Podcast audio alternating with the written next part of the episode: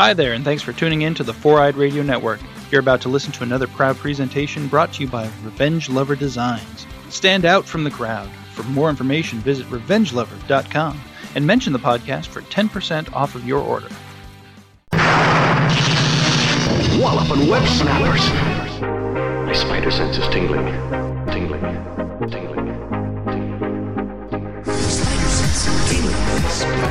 Tells me I'm in for some trouble. Spider sense. Something's turning my spider sense off. Spider sense is tingling. I feel my spider sense. My spider sense is tingling. Anybody else's spider sense tingling? Welcome to Walloping Web Snappers, a Spider Man podcast where we dive into every Spider Man cartoon ever made. I'm Derek, And I'm Doug. and is your spider sense tingling? Oh, so much. To listen to this show, find us on foureyedradio.com or wherever you get your podcasts. This podcast is brought to you by Revenge Lover Designs, illustration and design that fit your personality. For samples and inquiries, visit revengelover.com. And just a heads up if it seems like you're jumping into the middle of a conversation, you are. There's a part one to this episode. If you haven't listened to it, it's not necessarily required, but it is interesting stuff about production. So if you didn't listen to that, be sure to check that one out too.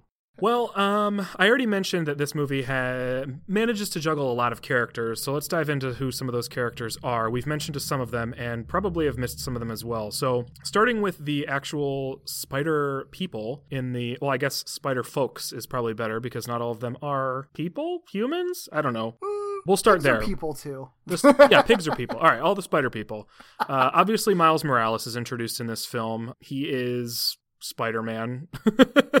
um, and he's portrayed by Shameik Moore. And Shameik Moore hasn't got a ton of credits, but the stuff that he's done is really, really good. And I, I don't imagine that he will disappear anytime soon, especially after the success of this movie. He portrayed Malcolm in the 2015 movie Dope, which I think is sort of where he was first, not first noticed, but first sort of uh, noticed by the right people, probably Okay. because I know he was in a Cartoon Network series before that that didn't do well. And then he was also in a Netflix series called The Get Down um, as a character called Shaolin Fantastic. And this is where the other Detective Pikachu connection Oh. comes in, Uh-huh. uh, which I wasn't going to mention because it wasn't that strong. But Shameik Moore was in The Get Down with Justice Smith, who plays the main character in Detective Pikachu. oh, neat. Okay, Yeah. cool. Yeah, and that movie also, you know, is is is all about music and about hip hop and the early early days of hip hop. So um, if you if you appreciate a lot of the stuff that they were doing with the music in this and you like music, I would I would highly recommend that series.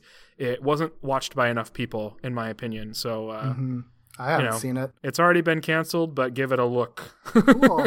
when you first started talking, I thought you were saying that Detective Pikachu was all about like music and hip hop, and I was like, wait, what? no, no. No, but there is a DJ that like uses Pokemon as as uh, his amplifiers. Well, that Yeah. makes sense actually. But uh, no, no, no, just a just an actor connection, a Yeah. seven degrees type of thing, if you will. yeah, uh, he's so good, and he you is really good. He he really is. He's he's so he's so good. It's such a. It could have easily been a really hard role because I think it would have been really easy to play Miles a little too like whiny in this movie. Yeah.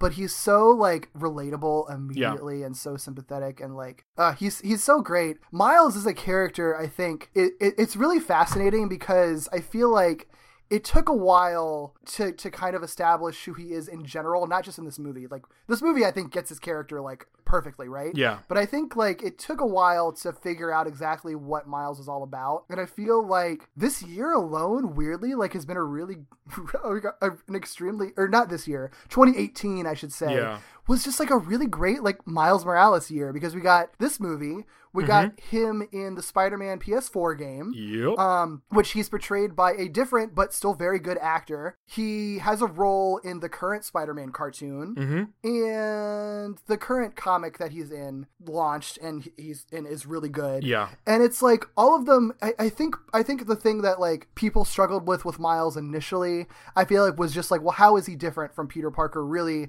other than just being like not a white kid, basically. And I feel like they've really figured out like a really unique voice for him, where like he does have a lot of similarities with Peter, but he also has a very like his his worldview is so different and his home life is so different and like the way that like he interacts with the world is so different and it's so it's so cool that we've gotten like just just this crazy like barrage of Yeah. of different versions of him like all at once that have all been like slightly different but all Yeah. like still feeling cohesive and all really like solid. Well, the thing about Miles Morales is that when you consider all the different versions of Spider Man and Spider People, and not just Peter Parker's, but just people with spider powers, so many of them, so, so, so, so many of them, especially with regards to the Spider Verse, are variations of Peter's story. Miles isn't a variation of Peter's story.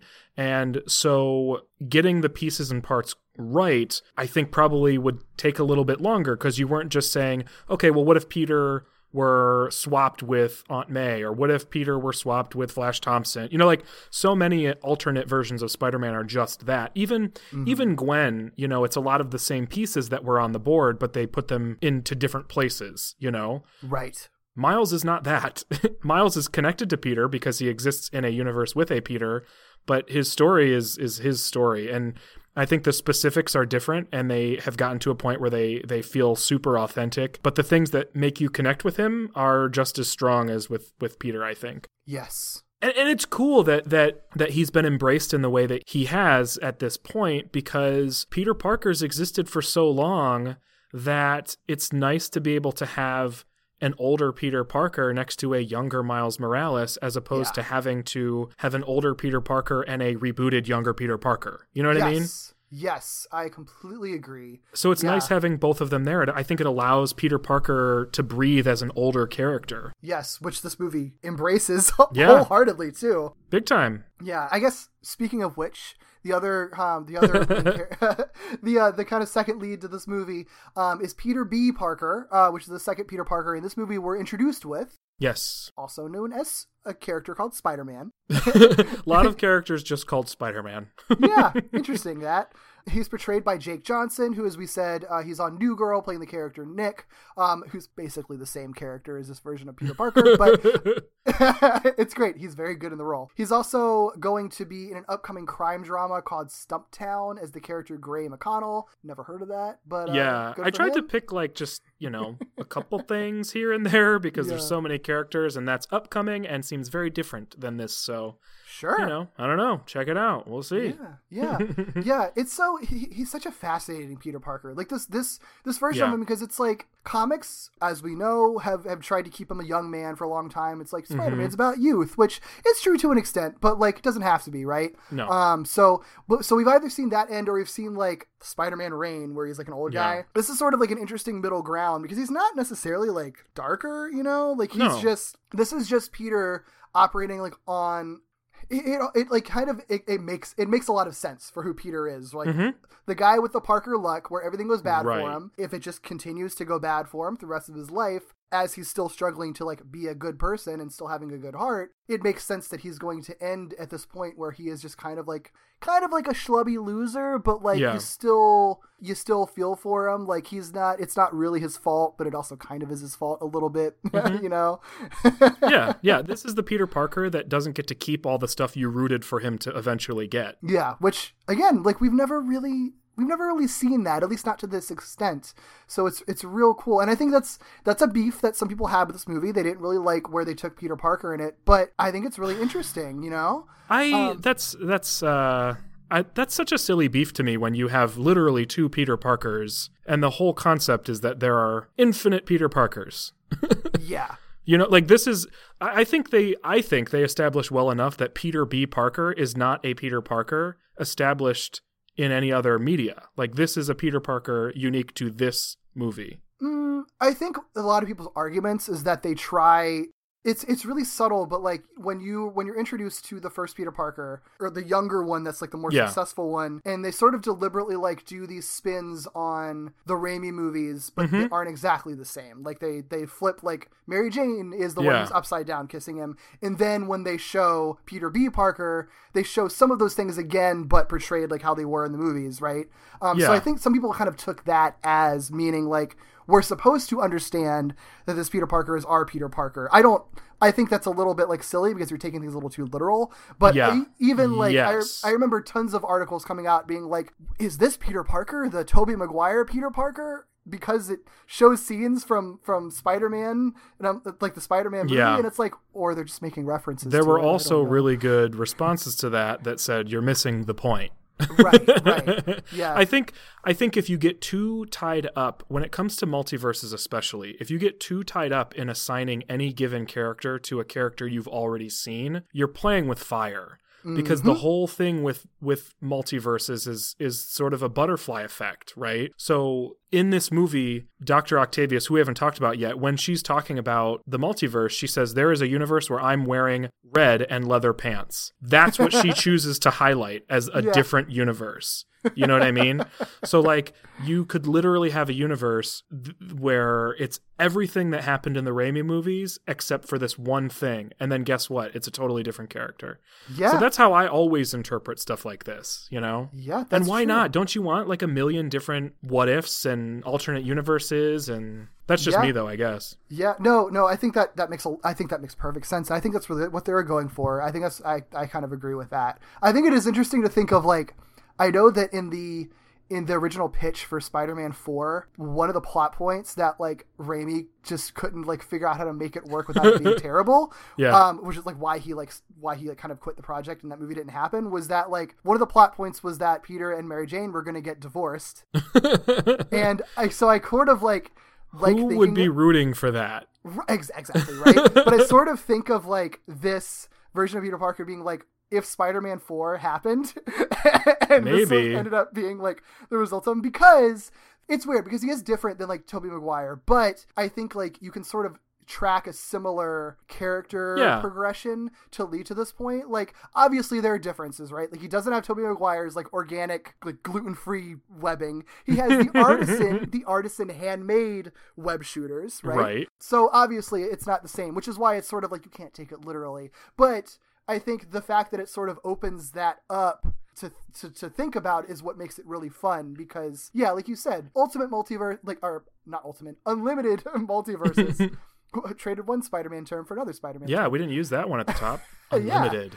unlimited unlimited spider-man universes you're gonna have like yeah like you said it's gonna be like similar to things that we've seen but just like slight Yeah. variations on it it's gonna be he, he lived the version of spider-man 3 that was like edited down a little bit and had some of the alternate scenes put in instead of the movie that we got Yeah. yeah so yeah yeah it's cool i think it it almost makes the conversation more interesting the fact that like some of these things cross over and some of them don't No, I, I, I think the mix of it is is more interesting too. right For sure. right Well, we've mentioned her. Um, Gwen Stacy is in this movie. She is Spider Woman, or um, frequently referred to as Spider Gwen, because that's the name of her comic. Um, and she is portrayed by Hailee Steinfeld, who probably is most recognizable for being in Pitch Perfect and Bumblebee. She in Pitch Perfect is the new girl in the second movie, and um, she is the starring uh, character of Charlie in Bumblebee. Yes, she. Did you have you seen um the True Grit remake from like 2010? No. That was, I think, I think that might have been her breakout role. I don't know if she was in Oh. stuff before then. She's very young in it. She's Okay. so good in that movie. I highly recommend it. It's a really, really, really good movie. And Yeah. I don't, I don't like westerns normally, but uh, it's fabulous. and Jeff Bridges is also in it and very good. Yeah. and very good looking. Well, and, you know. but yes, yeah, she's really she's she's very fun in the role. We've talked a lot about Gwen already as like a Yeah. character, but yeah, she's she's she's really um she's really fun. And I mean, I hadn't read any of the Spider Gwen comics before, so like some of the stuff was sort of a surprise to me. But Okay. it's gotten me. It's like on my Ooh. list to read. I know they have some of them on on my Hoopla. So Okay, so can. I? Okay, well then maybe I won't ask you that question if you're trying to read it. But um, Mm. hmm, I don't know how to ask this question without potential. Well, it's in the I've- movie. I've it's in the stuff- movie. The the Peter Lizard thing. Yeah, yeah, yeah, yeah, yeah. Yeah, I knew. It's I- like I in the movie, that, but yeah. it's very, very quick. So. I, I actually really appreciate how they did that. Where if you're if you aren't looking at like the the details necessarily, it could go by and without you necessarily connecting the dots. yeah. But uh, I I don't know why you wouldn't have noticed that though. yeah, I, I think I knew that ahead of because I even before she was in this movie, I like yeah. Read a little bit, so I knew that he was the lizard in it. I didn't know the context for it or that he was like her best friend or whatever. Yeah. But yeah, so I know a little bit of that. But I thought, which yeah, I agree. It was done really, really nicely. Uh, all of the references in this movie, I think, references in this movie are done really well because Mhm. it's never a thing where I feel like you would feel like out to sea if you weren't super into Spider-Man. You know, Yeah. like I feel like you understand everything you need to understand, and everything else is just icing on the cake for it. And and Gwen Stacy's background is a perfect example of them not falling into the trap of going too deep into any given Yeah. thing that's not a main storyline. You know what I mean? Actually, not just her. The fact that they they do the running gag of you know let's do this one last time, and then they do origin story over and over and over and over again. Mhm. I mean, that joke works because they did it so well. Yeah. They really, really balanced, you know, exactly what was needed to understand any given character. Yeah, that's Very, so very good. true. And I'm actually really excited to see what Hailee Steinfeld does moving forward because of the stuff that she's been in so far and just the way that the directors talked about her. Like they just, and producers talked about her. They just seemed like really, I don't know if it's because she's young, but they seemed like really surprised and impressed with how she did. Cool. Yeah. Yeah. She seems very, very, very talented. Mhm. So I am excited to see where her career goes as well. Yeah. Another Peter Parker that we have uh, is Spider Man Noir, played by Nicolas freaking Cage, which is just like, I can't, I, I really. I don't even know how did they get that idea. Like, how do, Do you remember learning about it though? Do you remember, like, do you remember where you were when you first read? I don't know if I remember Um, where I was, but I remember like how I felt, and I was just like, "Oh my god, Yeah, it's perfect." yeah. You know, I'll be honest with you, like I didn't take this movie very seriously even when they when they released the first that really first like teaser trailer, Yeah. like footage where it was like Miles in his full Spider-Man regalia, like running on the subway, and they Uh-huh. show off some of their effects, and I was just like, it looks cool, but I mean, it felt I was afraid. I really felt like it was going to be either just a really super experimental movie that like didn't have a heart to it. Or it was just going to feel like another like direct to DVD movie that they just happened to release in theaters. uh huh. So like I feel like the Nicolas Cage thing was the first time I was just like, wait, so is this going to be like a real movie? Like where they're actually like spending a lot of money on it or Yep. or is this going to be like a stunt casting thing? Which Yeah. It was both, but it was perfect. like, yeah, I mean, if, if it was stunt casting, then uh, they got way more than they bargained for yeah. because it's it's really really perfect. I mean, it's so perfect that apparently after Nicolas Cage came in the, for the first day of doing voice work, you know, he got he got a set of notes or whatever. I guess however he was delivering it, he was you know caught up in whatever he thought it was supposed to be, and he he was getting notes and and finally just said like, "Do you want me to go full Cage?" Like is that is that what we're doing? And I guess they must have just said like, "Yep, full cage." it's cool that he has that self-awareness. I never knew Yeah. that about I just assumed that like he didn't, but it it's, makes sense. Yeah, I, I, I, I do I do the same thing where I assume that, that people who have become caricatures of themselves aren't fully aware. Like I, I tend to think that the caricaturization of a person requires them to not be aware. Mhm. But I guess I'm very wrong because uh, the fact that he used that phrase to describe their notes it's like kind of incredible. And I think that's like a secondhand story, so who knows? But I'm choosing to believe it. It came from the features. yeah i mean i feel like you can't be like in like left behind and like take yourself too seriously you know like you have to have some self-awareness for like what you're doing so Yeah. you know yeah and i know Glad he's, to know he's, he's a- one of them. uh, yeah definitely definitely another character is uh, penny parker. Her alter ego do you i don't know is it It's SPDR. okay spdr sp sp slash slash dr Yes. um She's from the year 30 something something, so spelling's very different. apparently, you know, it looks futuristic and robotic and cool. That's all that matters. But yeah. she's great. It doesn't matter. she's portrayed by uh, Kimiko Glenn, who is best known as Soso from Orange is the New Black. yes. Great casting, in my opinion. Yeah, great casting in like I, I mean this is part of the casting, but just like her voice is so perfect inherently for the type of character that Penny plays in this movie, which is Mm-hmm. super cute, but also like a mile a minute information. Yes. And it's still like it has that sort of um that same like vocal style that like I, I know that they they modeled some of her animation after like Sailor Moon. Yeah. But it almost like it still has sort of like that very kind of old school dubbing style to it. Yeah. Yeah. So where It's it's, like just, a, it's sort of fast paced and sort of like it has just a really like it's uh, high frequency isn't the right way to describe it because we're talking about audio, but uh, like high I don't know. energy, I guess. Yeah, I it's mean, high energy. It's like m- many many beats per second. Yeah, where it almost seems like they recorded the lines and then like sped it up to like one like two times speed all, all the time. But I don't think they actually did. I'm pretty sure No. she's just talking that fast. That's that's her voice. I mean, like, like- she's she. Um, I mean, I I, I don't want to discount uh, her acting by any stretch of the imagination, but like that's what she sounds like. That's that's how she talks on Orange Is the New Black. That's how Yeah. she. You know, she she literally could have come in and just like read the script, and I they could have used it. Yeah. I know she did more than that because she's a talented actress, but Yeah, you know, there are some characters in this movie whose actors really did some wild vocal gymnastics, it seems like, and I didn't recognize them. mm-hmm. And then there's Kimiko Glenn, who I feel like I sort of recognized right away, and it still ended up perfect. You know, it's it's wild to me that like there are some people who are doing all these sort of wild techniques to land on a voice, and hers just fit perfectly. And I guess that's that's just voice acting. Sometimes your voice is perfect for a particular thing, and sometimes you uh, you kind of do whatever it takes and and sound totally different. You know? Yep, yep. She has some good emotional moments too. I get Yeah.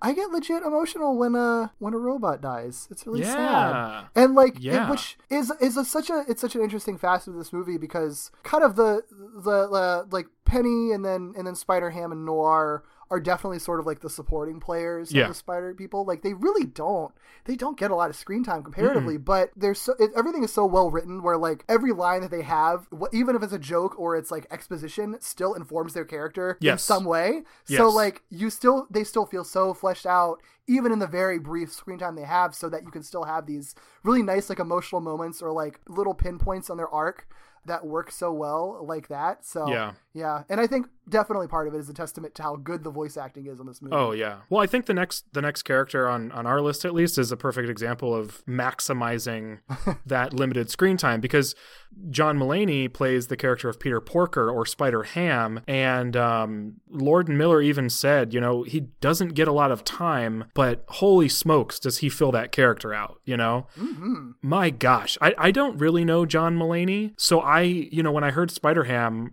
I was like, oh my gosh, like he's doing such a good job nailing that that vocal quality and that affect and that dialect and all that sort of stuff. And then I watched an extra with John Mulaney, like an extra feature, and I was like, wait, he just kind of actually talks like that? you know, like it's it's it's wild to believe. I think I think uh I think Phil Lord and Chris Miller even said like our first thought would have been to hire somebody decades older than him. we didn't think of him, you know? And and once we heard him talk, we were like that's actually it. Like that's, That's- exactly what we were envisioning. Hilarious. Yeah. Cuz he has like that old-timey, I don't is it northeast, whatever that It's like mid the mid Atlantic. Yes, isn't that what they call it? Mid-Atlantic, that's yeah. it. Yeah, the mid Atlantic accent that like actors used to do in like Yeah. the twenties, thirties, forties. In like whenever you watch any of those movies, and you're like, why do they talk so weird? Yeah. it's like that particular accent. Yeah, and he just he just has it for some Yeah. reason. I mean, he certainly turns it up to 11, but even when he's just regularly talking, he's not that far off. yeah, it's yeah. wild. It's really great, and I I'm excited to look at look at other stuff he's in. He's actually not in that much uh, from an acting perspective. He's a stand up comedian and a writer, so I think a lot of what he does ends up being on the page. But he he did write for nearly hundred episodes of of Saturday Night Live and appears, I think, in um you know maybe seven or eight episodes of it, something like that. He had a sitcom for like a hot second, but I don't Oh, that's right. I think he had a show. Wasn't it just literally called Mulaney? yeah, Yeah, I've not. I've not seen that. me either.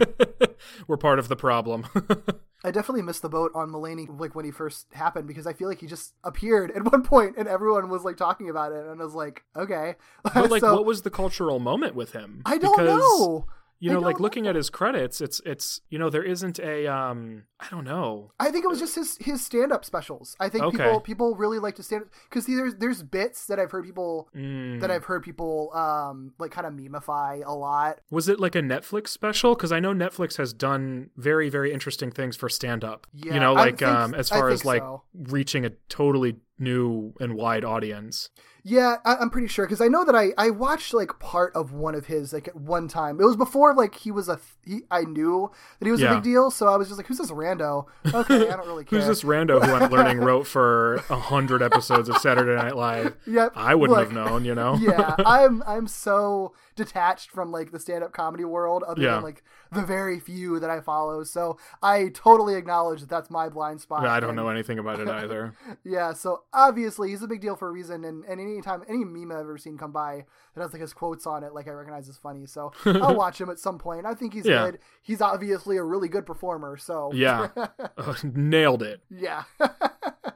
So good. hmm The other like umpteenth Peter Parker in this movie. This blew my mind. Too. I think they kept it under wraps. Like I never heard. I mean, I I feel- like I don't feel like this was a thing that was like Chris Pine is in this movie. Like Right. yeah. So the first It Peter definitely Parker- wasn't. They, they did not advertise that. yeah, it was such a great surprise. The first Peter Parker we see, the younger, successful, 26 year old blonde one, is portrayed by Chris Pine. Um, he's, Which I didn't even pick up on when I was watching the movie. Me either, because I He knew. and Jake Johnson are similar enough, or were instructed to be Mm-hmm. similar enough, that I just thought Jake Johnson was playing a different version of himself. Me too, because I, knew that Jake Johnson was in the movie, and so Yeah. I was just like, "Oh, he's pretty. He sounds really heroic in this." I didn't realize he would be performing it like that. Yeah, no, blew my mind, and such a. It's like such a like un- unnecessary casting thing, but it it works so well. Like it's so perfect. Oh, I love that they did it. Me too. And, yeah. and I think they, if they hadn't found the right pairing of voices, they very easily could have gotten away with just using Jake Johnson. You know what I mean? Right. But uh, there's something just really impressive or maybe serendipitous about the fact that Chris Pine and Jake Johnson don't really. It's not that they sound the same, it's just that they sound similar enough. you could believe that Chris Pine is like a younger, Yeah. a younger, very like alternate like timeline version of him. Like it's not like they have the same voice. It's just that like they have there's like the sort of like when we talk about like Frank Welker, Yeah. like, always sounding like Frank Welker, even though he has really great range. Uh-huh. Like I don't, th- I'm sure there's like a voice actory term for it, but like Right. that specific like quality or affect or whatever that sound of their voice that's kind of at the base. They both have that same bass sound, even but their performances couldn't be more different. Mm-hmm. Right. Um, like their delivery is so different. Chris Pine is actually a really good Spider-Man. Actually, He is. He nails like the snarky quips, but he but it's still always but you all of his lines still have that kind of like that kind of like back like heaviness. To it that you need that Peter Parker like has, you know, Yeah. or that you would expect him to have, where it's just sort of like you still kind of feel the weight of the world on his shoulders, but he's still taking all of like this terrible stuff in stride, Yeah. which Chris Pine like does swimmingly. He's James T. Kirk in the current Star Trek reboot film series, as well as Steve Trevor in Wonder Woman. He- He's one of those guys that's like touching every like major Yeah. franchise in some way. Yeah. So like of course he's gonna be Spider Man, and it's like they finally got the the quadrilogy of Chris's in the Marvel universe now. So Mm. That's right. That's right. yeah. It's Chris happened. Pine, Pine, Hemsworth, Pratt, and uh, Evans Uh-huh. have now all been in a Marvel movie of some kind. That's true. Yeah. Yeah. So he, he plays such a good, successful star Spider-Man. Yeah. You know? And when you consider that he plays James T. Kirk, who's sort of this like, especially his version of James Kirk, this sort of like cocky, self-assured, kind of entitled, actually definitely entitled if we're talking about Kirk. But some of that even carries over into his version of Spider-Man, which is a version of Spider-Man that's like love, like he's the version of Spider-Man that is actually loved by the city at this point yeah. so much so that he like has a CD on Spotify, like an album on Spotify. You know what I mean? Like people eat him up, and he knows it. Which speaking of which, have you have you downloaded like the whole Spidey Christmas album? I think I've listened to out? it. I think I probably listened to it around Christmas, but I, I don't like have it in regular rotation. Yeah. uh, well, me either. I mean, it's you know, it is what it is. But Yeah. but he has a really good like singing Yeah. voice. Yeah. it's it's. I think that was one of the things that the producers had said about him. Like they pitched the uh the idea as like a joke, but then they're like, oh wait, he, he can really sing. So I could see them being like, "Oh, wouldn't it be f- like we thought we would make you do this, but like we decided we're not going to make you do that. That'd be cruel." And he was like, "No, let's do it." Yeah. I hope that's how it went.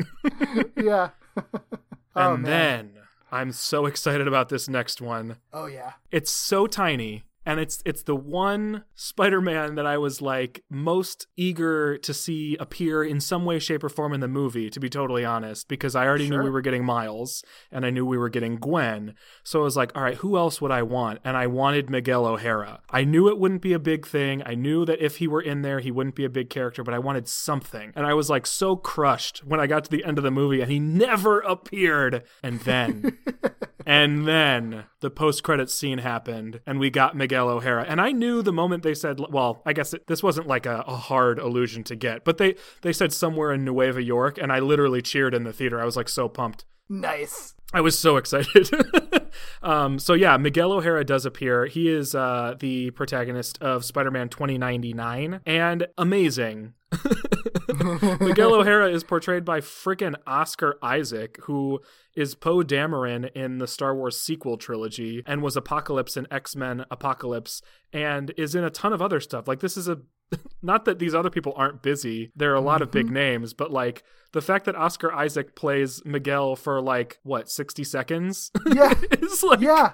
so It's- amazing. And I I know, that they cast him so that they could use him later, but it's amazing. It's genius. It's so it's so genius because he's he's so perfect in the role, you know. Like, Yes. yeah, and it's so like he's one of those actors. I don't know like how it happened. He just like appeared at one point. Like I feel like I feel like people noticed him with like Ex Machina maybe, and then he just appeared in everything. He's Then he been in, blew like, up. Everything. He just blew up. Everyone knows who he is. Yeah. And it's sort of like if you don't recognize his voice when you see the movie, then you're but then it's someone's like, oh, that was Oscar Isaac, and they're like, whoa, what? That guy? Like, Right. Well, and even if you don't recognize your like his name, he's like, no, like he's the one in the Star Wars movies. Like, you know what I mean? If you can say that, like, dude, he's in the Star Wars movies. That it's a big deal. Right, right. oh man, I'm so excited to see where they go with him in the sequel. Or it would almost be cool if like he's never a main character and he's always just kind of like just on the I'm sidelines fine with that. everything. I think that'd be really fun, actually. Yeah. Yeah. well, because his, you know, I, w- uh, there's no reason we couldn't talk about this now because it's a post-credit scene. It doesn't really fit into anywhere. But his whole thing is that he's experimenting with dimension hopping technology. Yeah. And so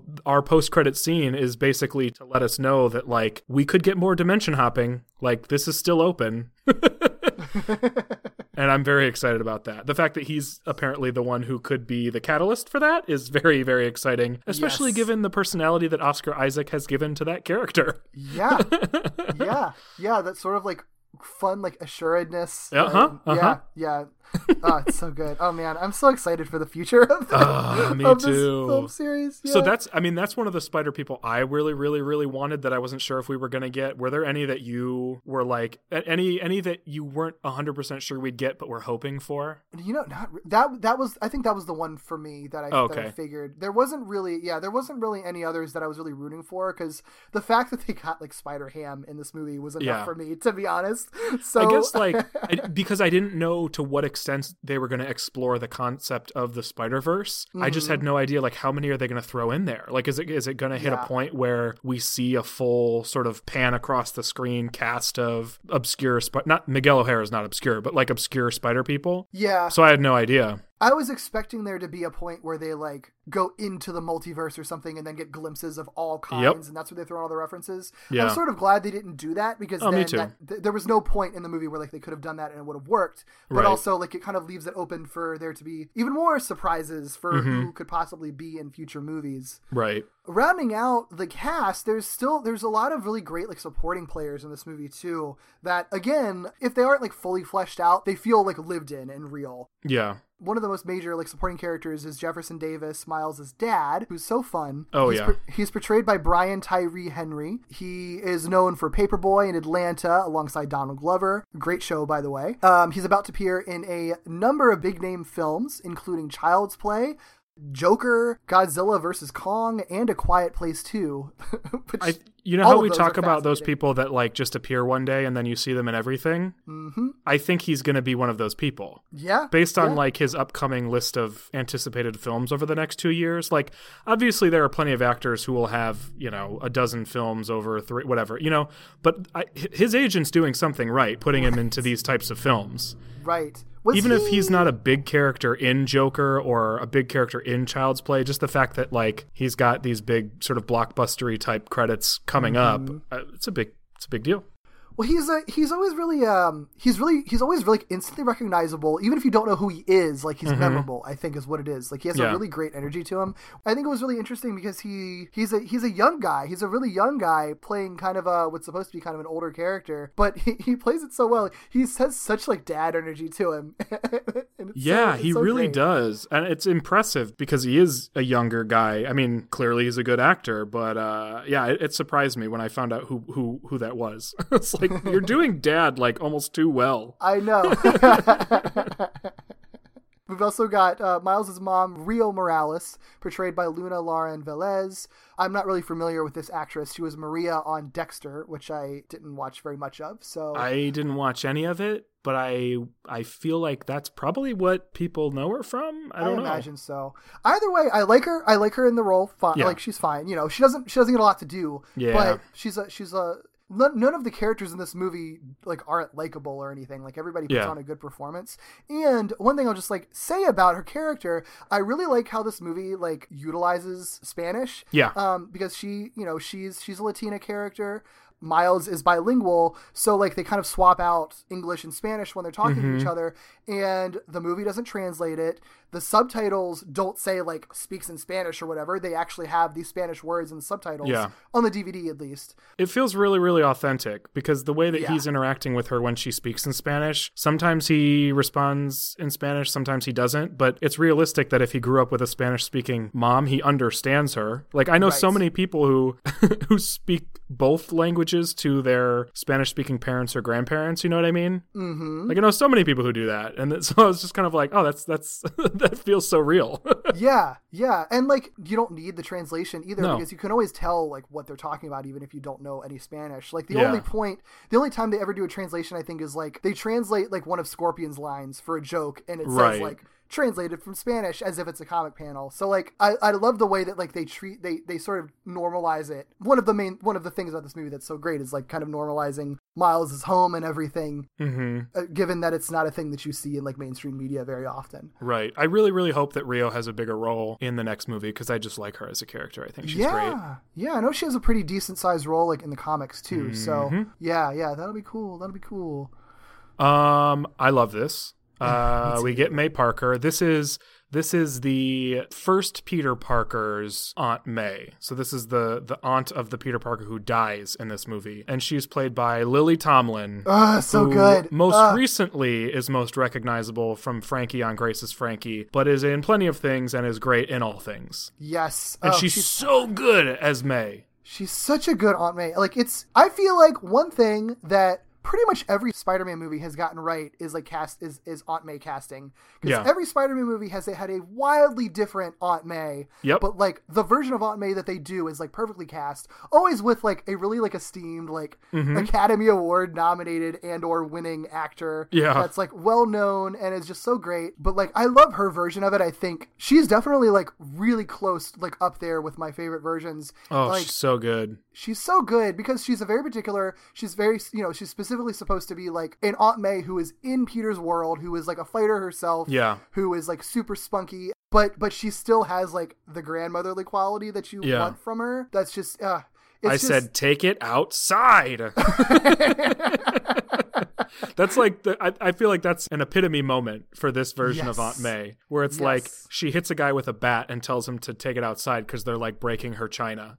yes Like, it's so yes. good. it's, It's so like good. perfectly Aunt May and perfectly Lily Tomlin at the same time. Mm-hmm, mm-hmm.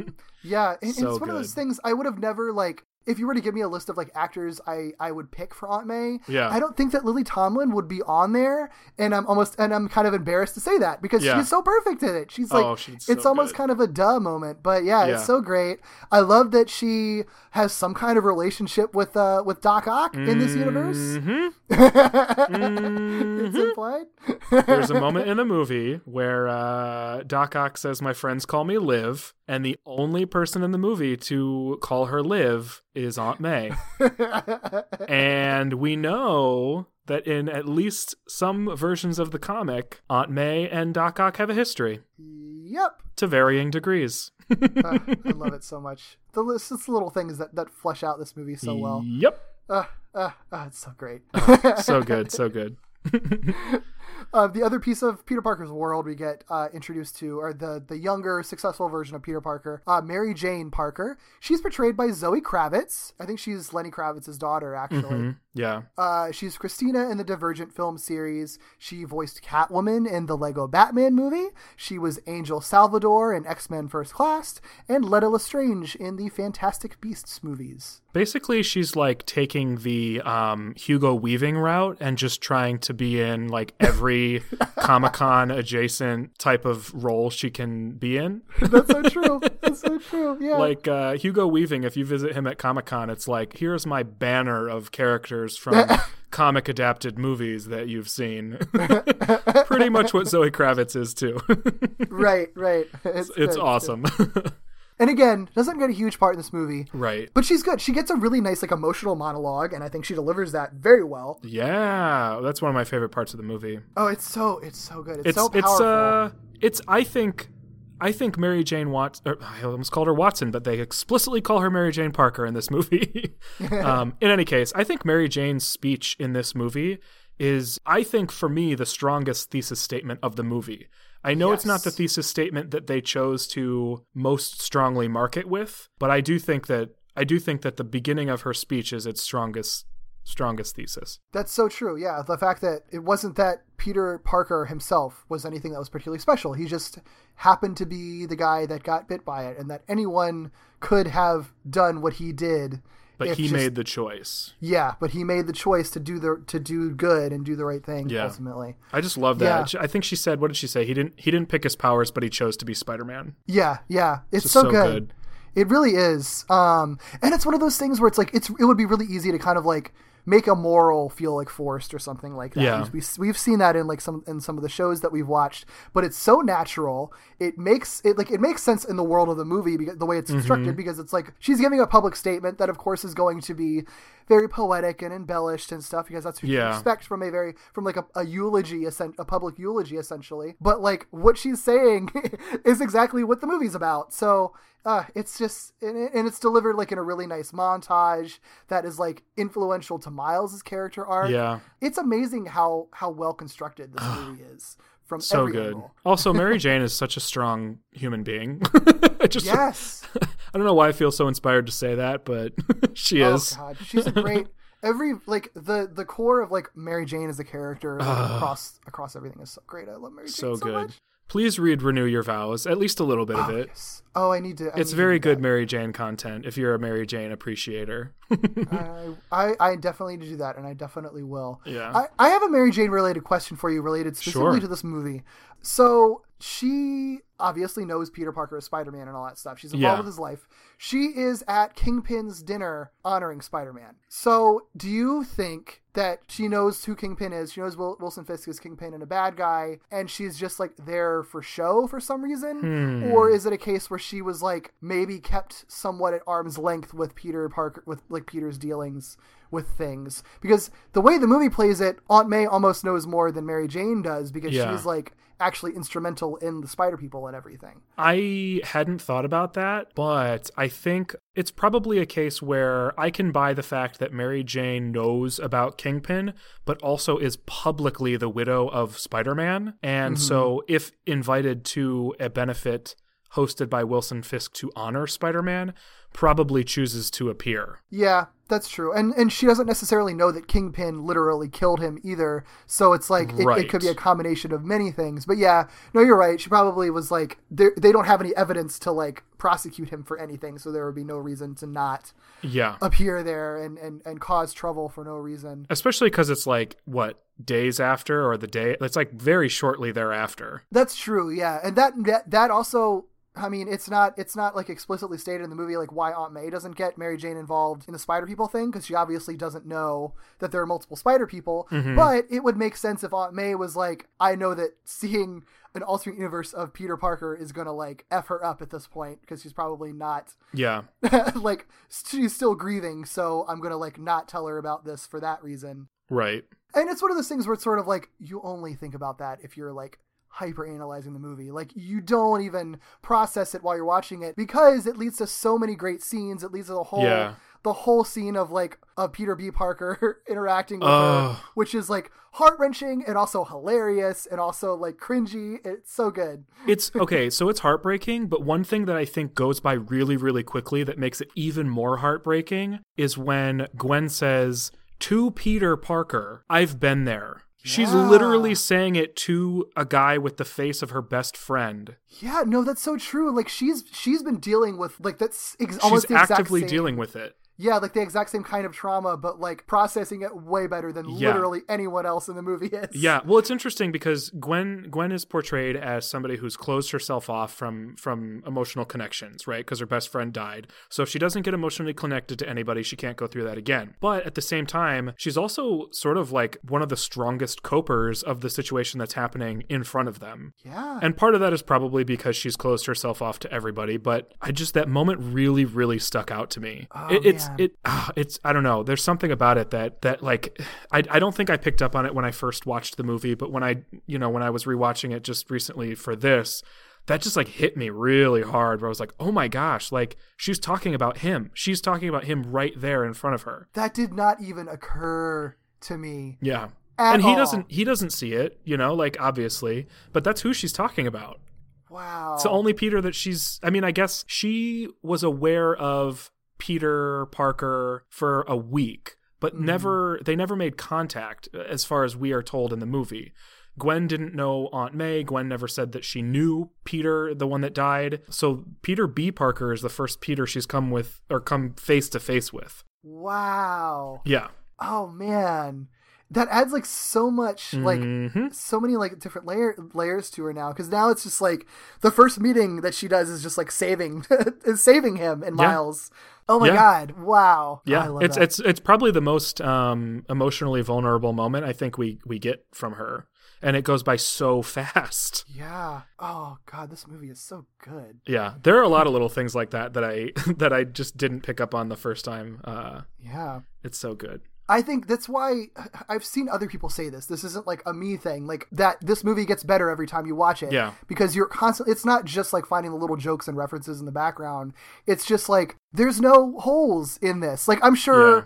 I'm sure like Cinema Sins is finding some kind of stupid plot hole in it. But Yeah. there's not but like they they really have thought through everything. Like it's just Mm-hmm. an extremely well constructed movie from every angle and like everything everything means something and there's so many different things i feel like we can be watching this like 10 years from now and and still be making some different connections like oh my god maybe maybe So they really good. meant this when they were saying this Right? Ugh. There's another Uh, one of those at the end, but I'm gonna wait for the end. okay cool cool round so we're not done with the characters yet there's so many of them but they're all It's good a movie, it's a movie and it's a movie about multiverse. So yeah yeah and you know we knew it was going to be like this guys Yeah. you're you're in with us for the long haul yeah. um and so if, if you're listening to us for the first time, thanks for getting this far.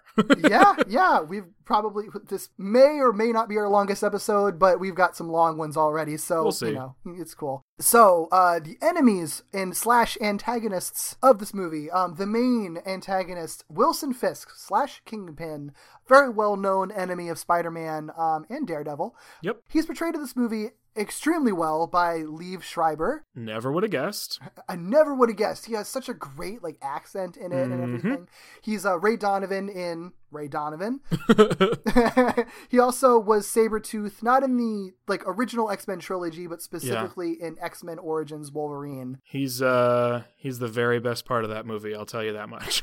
I would agree with that. Yes. he uh put him in more movies just as Sabretooth and I'll see him. It's fine. Okay. Yeah. Yeah. He's he's great. Yeah. He's in he's in a lot of movies. Very. Yeah. But but yeah. No. He's he's really great. Again. Yeah. Not not anyone that I ever pictured for Kingpin. Nope. I don't even know like what he's doing with his voice, but he he does. I mean, it's it, it's it's interesting because like he's clearly trying to emanate just a very basic gangstery type of voice. Yeah. But the performance that he does for it is so I don't know what it is about it. There's just again like a like like Peter is in this movie. Like he's he's definitely like a haunted character, and I think that really comes through. Mm-hmm. And he does just a lot of really like I don't know. I don't even know how to describe it. But his performance is just really unique. I think did you watch the uh, special feature where they talk about the voice acting I at did all? Not. No, Okay, so it's not very long, but uh, Liev Schreiber really seems like the type of guy who spent time learning to care about his character, which I think probably doesn't always happen with villains or main antagonists, you know? Mm-hmm. Especially ones who are probably misleading people into thinking they're just big hulking like monsters. Yeah. Because the way that Liev Schreiber talks about him, he doesn't really talk about him like he's a monster. He talks about his motivation and he talks about his circumstances and the things that lead him to where he is. And I think that that really, really informs the the performance because one thing that's really interesting about this kingpin is that aside from the very very beginning where you know he, he kills peter parker almost nothing he's doing is out of any sort of malice or desire for hmm. domination or like his primary motivation for the the thing that is that they're trying to stop is totally family related and personal. Like it's it's not vengeful really. It's not it's not a power grab. It has nothing to do with money. It's not you know like it's it's kind of interesting to think about. Yeah, that's true because he, and I think that really does. I think that's that's the thing that I, I couldn't like pinpoint in his performance because that really comes through because he's not like there was a lot of I think um like line readings that he could have that could just be very villainous like just as they are, but but because we he has very clear very very very clear motivations in this movie like very straightforward and i think like that informs like literally everything that he does throughout the entire movie and i think like the performance kind of reflects that because like you said he's not giving like evil villainous monologues Right. and and he only like kills spider-man like kind of out of a moment of passion Yeah. because because he's telling him that he's not gonna be able to get what he wants and like what he wants is actually very understandable and very sympathetic he wants to get his Yeah. his family died and he wants to get a version of his family back like we can all understand why that Yeah. would be the case you know There's a moment where Wilson Fisk says to, I believe he says it to Miles uh, at the end, where he says, You took my family from me. And in that moment, it's really easy to sort of see that in, in Kingpin's eyes, he is somebody just trying to do something. And all of these spider people are the villains in his way. like, yeah they are yeah. preventing him from connecting with his family. It's twisted and it's warped, but Mm-hmm. it's to him, it's just reuniting with lost family, and they are actively trying to stop it from happening. Right. Well, that's that's the thing is that it's sort of like it's a very it's almost a very cliche thing now, but but it's always effective when it works really well. Is like when you're playing a villain, you don't play the villain as the villain thinking I'm the bad guy. You play them as thinking they're the hero of their story, right?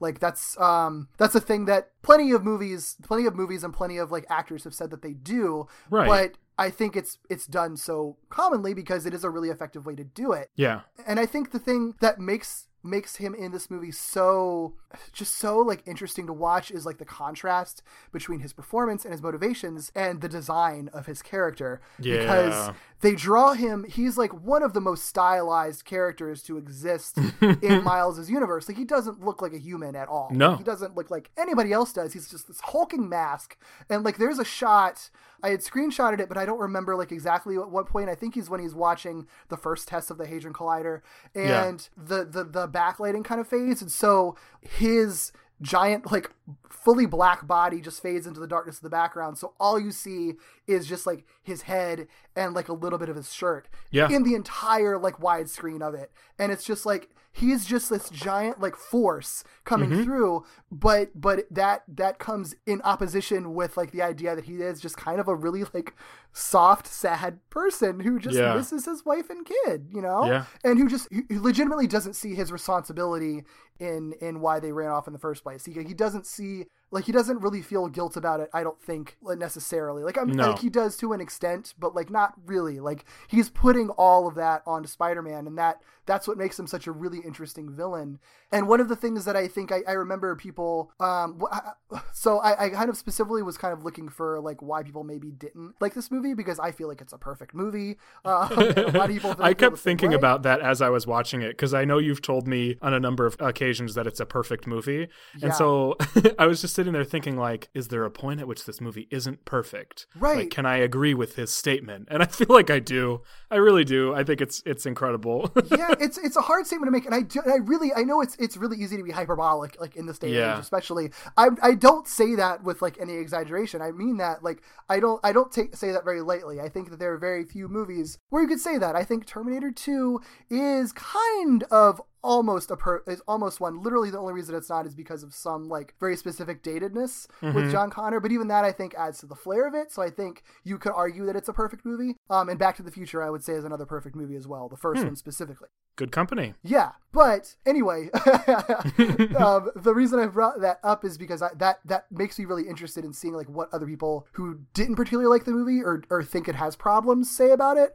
Yeah. Most of it's racism, but uh, Oh, one cool. of the thi- one of the things that I do think is kind of fascinating to me that I can sort of buy, but I don't agree with, is that some people don't feel like the villains were fleshed out enough. Like Prowler is to um because of the role that he plays, but like Kingpin being chosen as the villain who kills Spider-Man and like sets off like a multiverse catastrophe. Like the fact that he's like technically just a guy who's just Yeah. really strong. I think that people kind of took issue with that, where it's like, well, why didn't you get someone who really does honestly feel like formidable to Spider-Man? Because this movie does present him as very formidable, but if you have any familiarity with the comics, you're like, Yeah. but is he though? I think the reason that it works is because his character is so utterly driven by his motivation to get his family back by this very like heartfelt personal motivation makes him makes him more formidable than someone who just simply has like a lot of powers or like has augmented super strength you know what i mean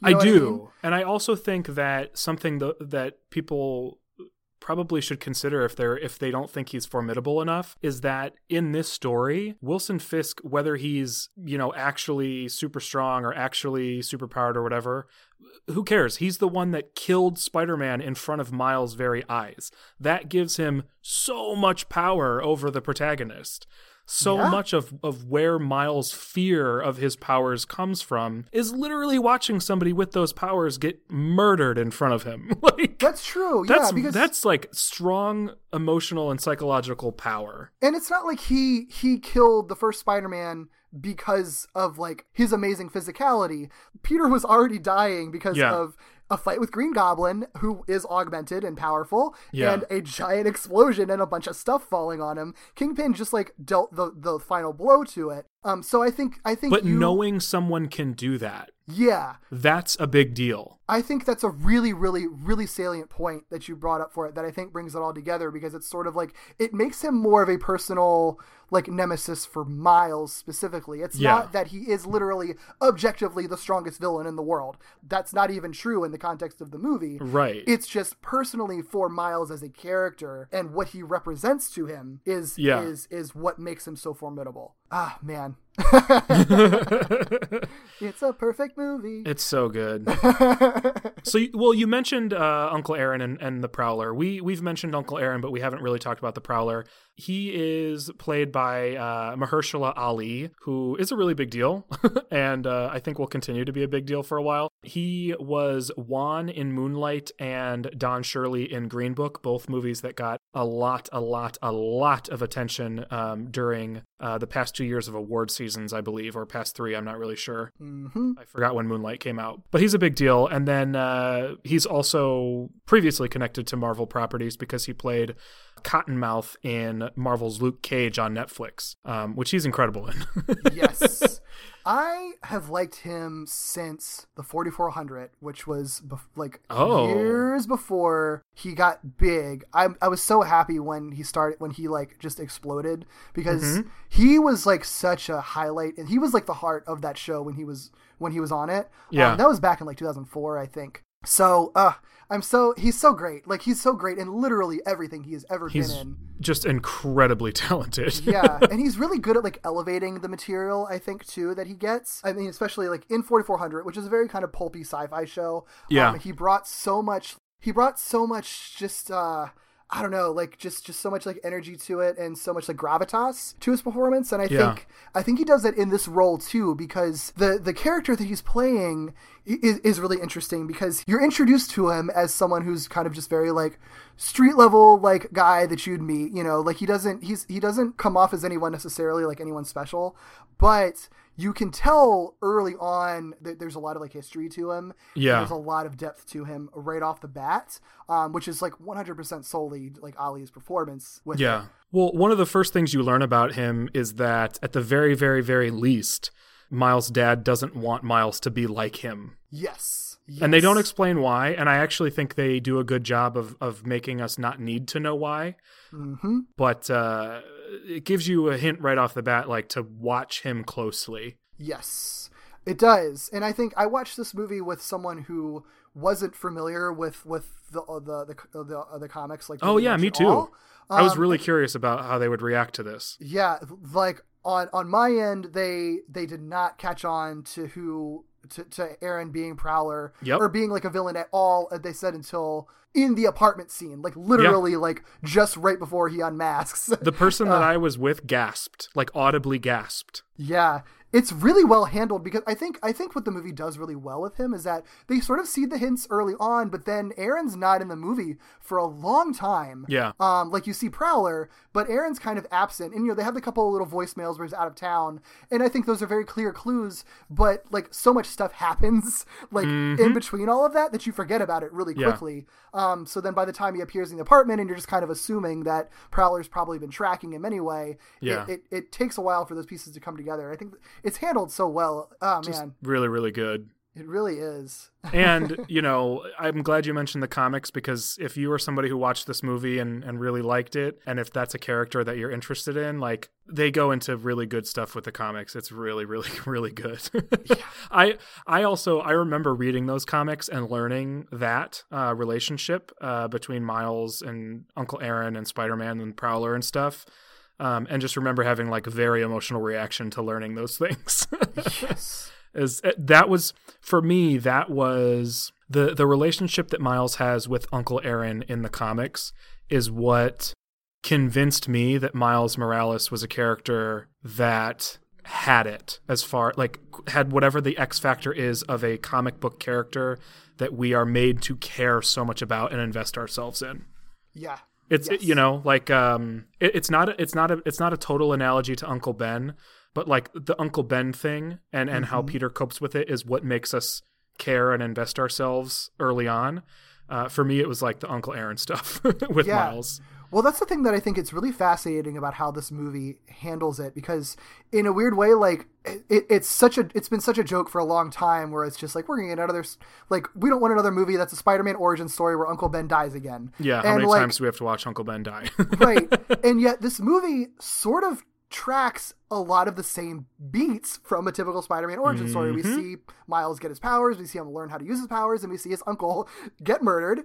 Yeah. But it's all done in such a different context, and it, and it all kind kind of like it's like quietly tracking that exact same like, because it's not a carbon copy. They didn't Right. set out to make a carbon copy, and so the things that do feel similar don't feel cheap. Yes, it feels like an intentional parallel, Mm-hmm. but it doesn't feel like a rehashing of it. Right. because the context of Miles having an uncle die that it infers an origin his origin story so wildly different and the lessons Yeah. that he learns from him are so wildly different and just his status of like he isn't like this this like the way that Uncle Ben is sort of this kind of um is definitely kind of put on a pedestal like for Peter Parker and his origin story like intentionally so whereas Aaron like his whole existence is sort of like like you said like he's he's he's he's who everyone's telling Miles to not grow up to be. And that that stays with Miles. Yes. That that Miles I don't think Miles really ever does or should for for the sake of his character forget that his uncle Aaron was set up as this character who made the wrong choices and ended up in the wrong, you know, on the wrong path or in the wrong direction or something and that ultimately ended up in him getting killed you know like because that haunts miles. There are a number of things that haunt miles and and throughout the comics especially um, and the novel there's a novel that um, there's actually a reference to in this in this movie but there's a like a teen slash kids novel about miles morales and um, in that book too just this idea that if miles makes the wrong choices he will be seen in the same way that his uncle Aaron is, which is terribly by the people that that love him. Um, really, really bothers him a lot, and he he thinks about it a lot. I think could I end up on this path or that path, and it's all complicated by the fact that he loves his uncle Aaron a lot.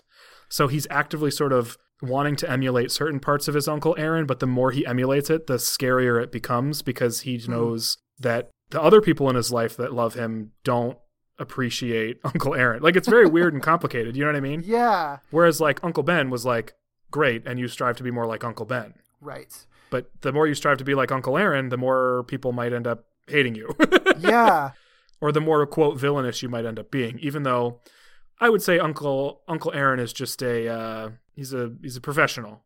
he's just on the wrong side of things, but he's a professional. he's your punch clock villain essentially. It's Yeah. just like he's not doing it for any motivation other than this. Just this is kind of like the life that he fell into, and this is what he does for his job. Works for the wrong guy. Yeah, yeah, and I think that's really interesting because they don't.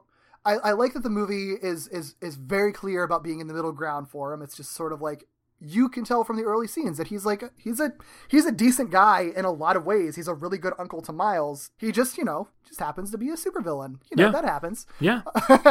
yeah, and it, and I love. I mean, I love how it sort of plays into this idea with Miles, where it's just like he's he spends a lot of this movie like kind of being told like what he's supposed to be and like what he has to be, and and it's not really until he's given the choice and just kind of told like you know what. Whoever you choose to be, like you're going to be great at it. It's just up to you to make the choice, and then he ends up making all the right choices. So it's like, Right. yeah. So it's it's really fascinating, and I feel like you could.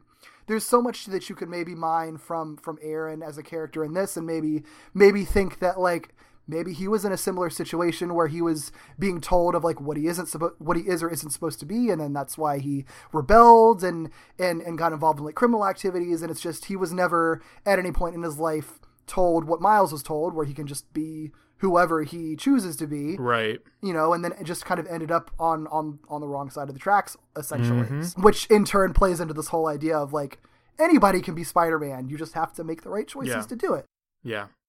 Ooh, here she is. Woo! All right, so let's talk Doc Ock. Yeah. In this movie, we get a very new take on Doc Ock. Um, in the one of the special features, they said that for the first uh, what two years or something of production, Doc Ock was a man in the movie, Mm-hmm. and uh, they made that change later on. They thought it would be interesting and and worth it in the long run. I think it was because I think Oh, we're already yeah. experimenting with characters, and this was a good experiment to to carry out.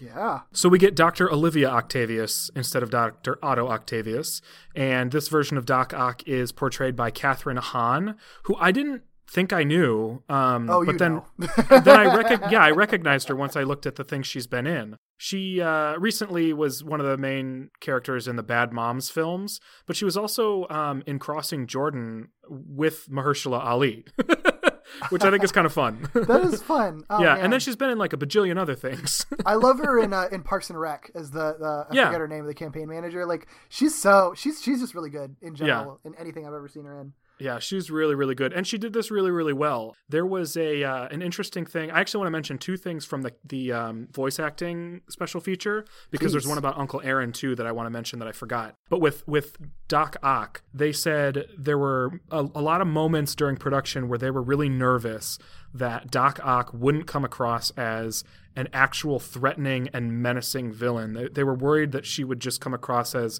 sort of a silly, manic, sort of goofy character. Huh. And their worries went away when they heard Kathryn Hahn doing the voice.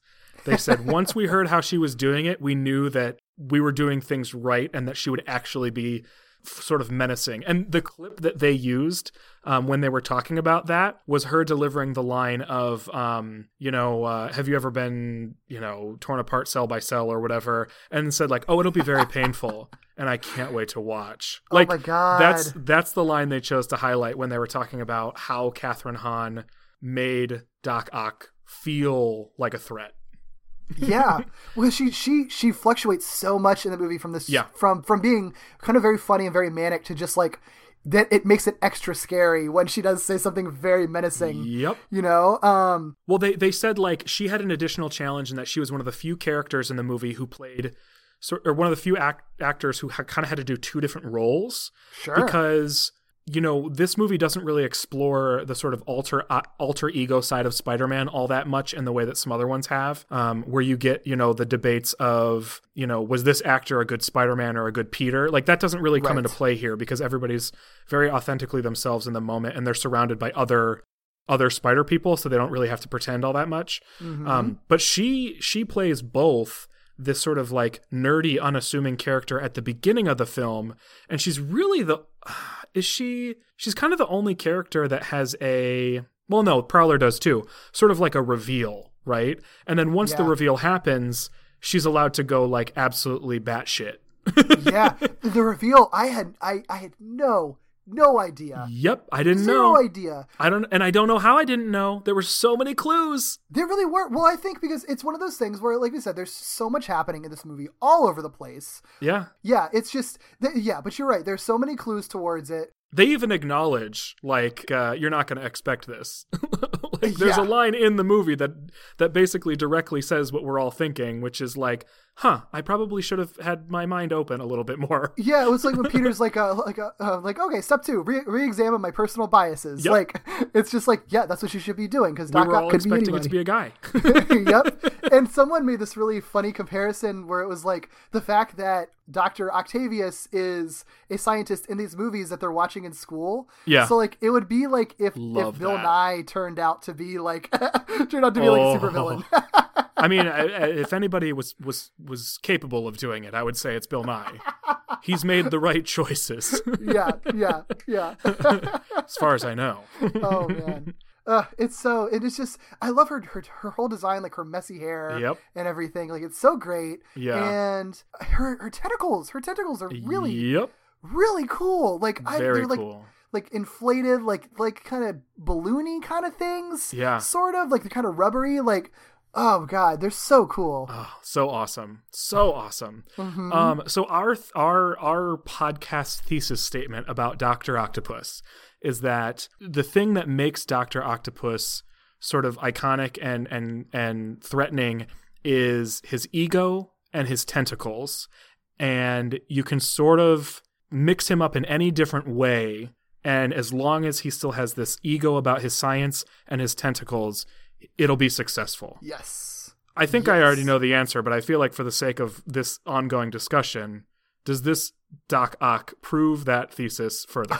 I absolutely would say yes. Me too. We, we get zero backstory for her whatsoever. She Yep. couldn't be more different in a lot of ways from Yeah. The traditional Doc Ock, and yet she is still so fundamentally, fundamentally Doctor Octopus. Yep. And I do think she's scary. I do. She is terrible. That scene where, um, oh god, it's like it's it's the the Doc Ock chase through Alchemax. Oh. when we're getting like when we're getting like Miles's POV, I think it's it's when he still has the monitor and the uh the CPU running. Yeah. It feels like you're on like one of those rides at a, at a theme park where it's like the 3D ride where you're wearing like 3D glasses and you're in Mm-hmm. a chair and you're hearing sound from all over because like I, I listened to it with headphones on last night Ooh. and you hear all of this like talking and fighting like just like off screen coming from like both sides and Yeah. it's sort of muffled so like for one nice job on the sound design there Oh, yeah. because it never feels like it's a movie it really does feel like you're in there running around this building while spider-man and doc ock are fighting in other rooms so that feels really fun but also just like doc ock is scary like Yep. you have all these shots of her like coming towards you with like spitting like blades on her tentacles Yep. like ah it's so it's so great and it's animated so well the way she Yeah. the way she runs oh my god it's so good It's it's really great. I love that her um the way that her tentacles uh, operate or the way that she uses her tentacles because of their composition or texture or whatever they're made of instead of standing on the feet of her tentacles they curl up on the ground and I don't know why I like that so much. It's just different than what we see. You know, like I feel like typically the the contact point would be the claws as sort of like feet, Right. but she doesn't do that. Right. I'm trying to think of like a good example of what that compares to. It's almost it's almost Morticia Adamsy, huh yeah and I I really that. dig that. Um, there's another there's another uh, I, there's a s- there's an animated character, and I can't think of what it is, and it's going to drive me nuts, but. There, there are some other characters that do that really, really well. nice yeah i love Yeah. it yeah tweet it out if you remember it yeah, yeah, yeah. I will. Yeah. And also, I I I want to say that one of my favorite details about Olivia Octavius is that she ties her hair up before Yes. she goes in f- like fully as uh, Doc Ock. And I feel like this is also one of those examples where like there were, you know, quote five boys making a movie, and I feel like this is one of the moments where um what was her name? Christine? Am I getting that right? christina christina, yeah um, was like actually like have her tie her hair up. There's no way she would just Right. just like let it go wild. Like she's she's it's business. like makes she's taking more- care of business. It makes her more intimidating because it's Yep. sort of like, oh, I take this very seriously. Yeah. like, like, Yeah. doesn't matter. Like, I might be making quips, and my demeanor might still be like really loving this and having fun. Yeah. But I still take it very seriously, and Yeah. I'm going to murder you. yeah, it's like tying your hair up before you play a sport or before you do Mm-hmm. yard work or you know whatever the case may be. Like it's or or in the um um, unfortunate event series, like she always ties her hair up when she's about to like do something impressive. Like it's just it's such a good detail. Yes, yes. If you want to hear us talk all about Doc Ock in general, Yes. I highly recommend our episode four of our podcast, which is one of my favorite ones we've ever done. Yeah. But needless to say, this Doc Ock 100% gets our seal of approval. yes, big seal of approval. And we've already mentioned that there is some implied history there with um with May Parker. And I, Oh, yes. I actually I love the idea that this Doc Ock, who is sort of this like quirky, sciency out there kind of like whack is also potentially sort of seductive in a way Yeah. you know like the way that she interacts with peter the way that she talks to miles like she seems sort of like threateningly flirty almost like she's so, like there's some sort of mist about her about her Huh, that's so true. And I- that, I dig that. Craven energy going on. a little bit a little bit yeah and it's from a character you you wouldn't suspect so i, I like Yeah, that I do too. Oh, yeah. Oh, she's so great. She is. oh, and then before I forget, because Oh, I think you'll appreciate this, um, when they were doing the voice acting special feature or whatever, uh, they were talking about the scene in the alley where Uncle Aaron ultimately dies, and they have that conver- He has that conversation with Miles about like just keep going and and and whatnot. Mm-hmm. They said that they re-storyboarded it after they heard his performance. They said they completely sort of redid that scene because it was it affected them so much um, in a way they didn't ex- expect that they were like we got to redo this like it's just it's too it's too good like we were not doing it justice That's fascinating because Right? that's that's a rarity with I know in animation they're like nail down the storyboards to get it perfect, so we don't have to make changes like that. Right. So oh wow, that's so interesting. right oh it's, it's good Uh, I'd buy it though. Uh, it's it's a very it's a very effective moment. mm-hmm. Um, the rest of the villains we have going on um, are, are definitely kind of like lesser tier villains Yeah. in the scope of this movie, but they all have interesting things going on about them. yeah So Norman Osborn slash, slash Green Goblin um, is an actor named Jorma Jorma Taccone. I don't know if I'm pronouncing that right. i don't either but i'm uh, just like at a loss for the fact that that's who played this character Yes. So uh, this is a member of the Lonely Island. Uh-huh. Um, yeah, like Dick in a Box, Lonely Island. Uh-huh. Um, interesting. Um, yeah and it wasn't even the one whose name i knew yeah, me either. I didn't even recognize it. yeah i recognize his face from like lonely island music videos but I, like what where where is he in this performance yeah, right.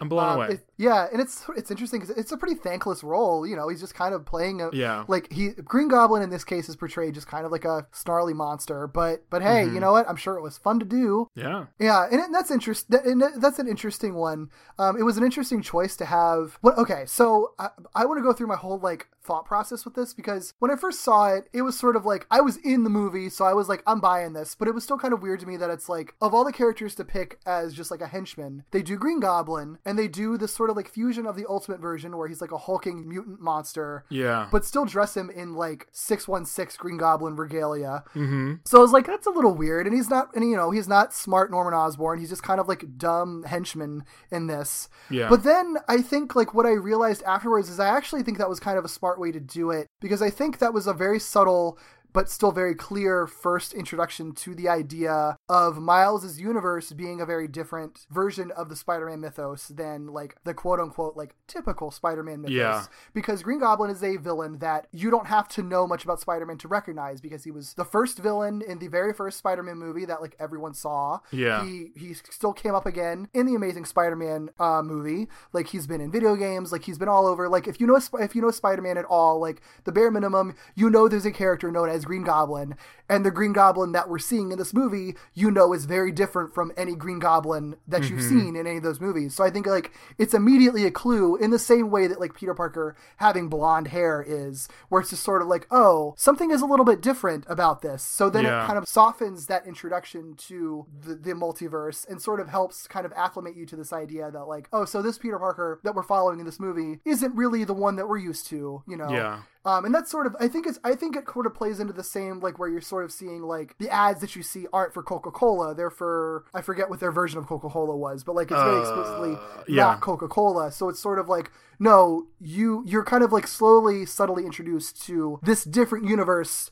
from any universe that we've ever seen before, including our own. Right. There's also a line from um this is more of a like us sort of watching it a few times type of observation, but Peter Parker, the late Peter Parker, says to Miles uh, at one point, Kingpin has everybody, and that line helps me feel better about all these villains not necessarily having like string pulling role cuz like it is a little weird, right? Like to have to have all these villains who are iconic in their own right all sort of be working for Kingpin, uh, but they do acknowledge it, uh, and they they sort of establish like Miles, like you can't you can't really go to anybody, like you got to do this because he's got everybody, like Yeah. everybody belongs to the Kingpin, and so it's one of those things where like.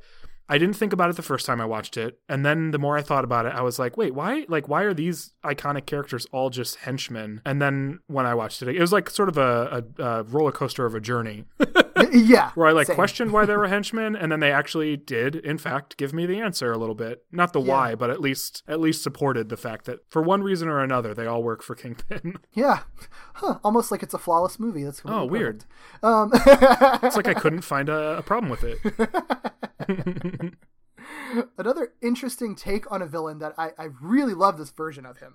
Is there a source for this version of him? I don't think so. I couldn't find one. Anyway, Yeah. So really unique. Scorpion, played by Joaquin Cosío. He's an actor in primarily in Mexican and other Spanish language films.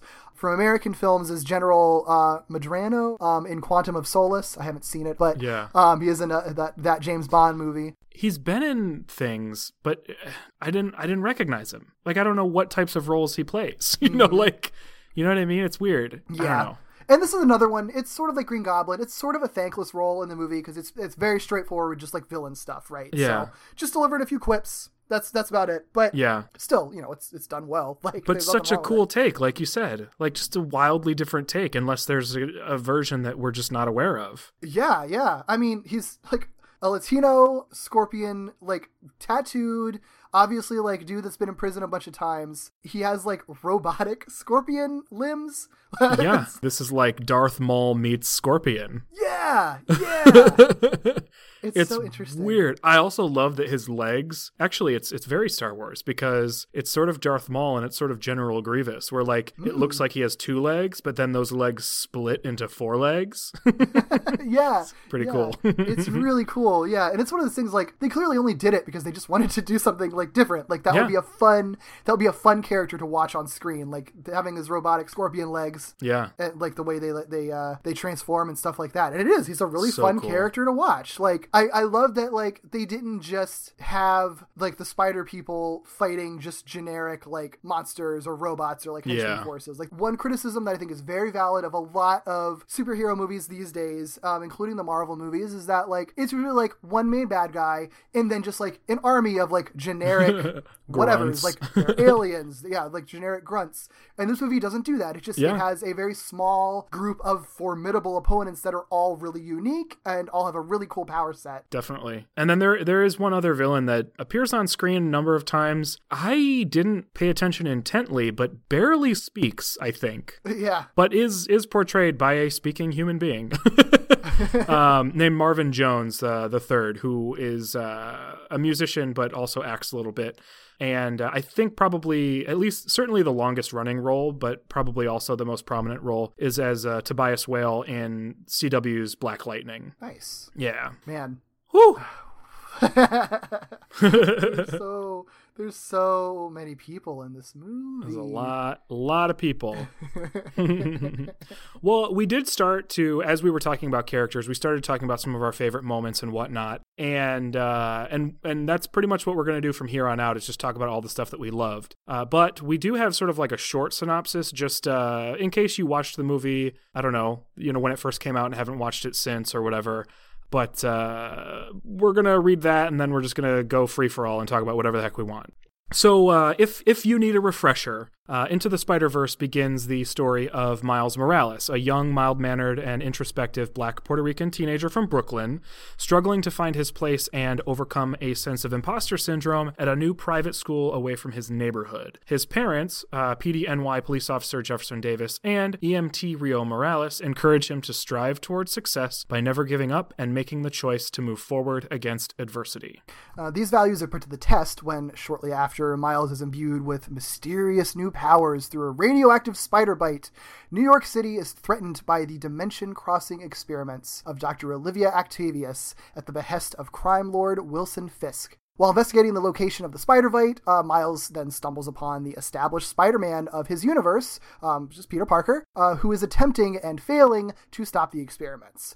Uh, before Spider Man is ultimately killed at the hands of Fisk, Miles and Spider Man do briefly meet. Um, sensing his spider powers, Spider Man instructs an understandably scared and hesitant Miles on how to stop the experiments. In the wake of Spider Man's death, Miles struggles with his responsibility in filling the hero shaped void left behind, and wrestles with a sense of regret due to feelings of helplessness and inaction during the encounter with Fisk. This struggle is further complicated when he meets, at the grave of his universe's Peter Parker, a man who looks nearly identical to Peter Parker, claiming to be Spider Man. As it turns out, experimenting with dimensional breaches has unexpected effects. The Spider Man whom Miles meets is the molecularly unstable Peter B. Parker, a similar but older, more jaded, and solidly more Jewish Parker from another dimension. Uh, Miles is encouraged because he sees this new Peter as an opportunity to be shown how to become Spider Man. When Peter B. Parker and Miles team up to tackle the first stage of getting Peter back to his own universe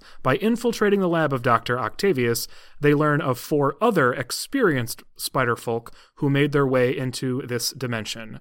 Spider Woman, uh, also known as Gwen Stacy, Spider Man Noir, Penny Parker and her SPDR robot companion, and Spider Ham, also known as Peter Porker. Uh, the Spider folks, with the assistance of the late Peter Parker's Aunt May, organize a plan to stop Kingpin and Octavius's experiments and to get each hero back home. But when Miles volunteers to carry out the most dangerous task in order to allow each and every hero passage home, he is rejected due in part to his lack of control over his newfound powers and also inexperience, but above all, his inability, as they perceive it, to persevere, to, quote, get back up.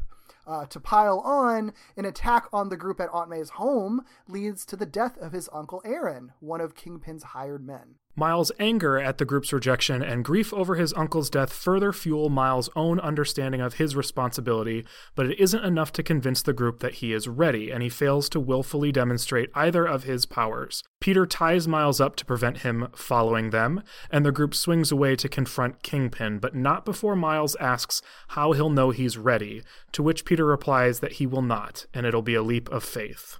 Peter's answer, combined with a simultaneously heart shattering and also heart filling moment from Jefferson, his dad, help Miles realize that wielding his powers is not simply about knowing the responsibility, but also about choosing it wholeheartedly, even in the face of uncertainty. Miles frees himself with his hitherto uncontrollable venom shock, creates his own spider identity symbolized by a new and distinct Spider Man suit, and uses his invisibility powers to join the final confrontation with Octavius and Kingpin, ultimately saving New York and returning each spider hero back home. Lots of other stuff color that plot. So if you're for some reason listening to this without having seen the movie and you're like, okay, I got it now. Yeah. You ain't got it now. You gotta There's watch the movie. so much more. so, uh, the first thing I want to just like touch upon because it is sort of present in our version of the synopsis is this idea of I, I think there are two big things that play together as one of the thesis statements of this movie which is you you have a choice and you can't give up and I think each of each of Miles' parents sort of res- represents one half of that, and those themes keep coming up. This idea of choices and the idea of persevering, and actually, we get it really, really early on in a number of cases. So in the police cruiser on the way to school, there's this interaction between um, Jefferson and, and Miles where Jefferson is trying to to give him this lesson of like we all make choices in life and Miles says it doesn't feel like I do and then Jefferson says you don't.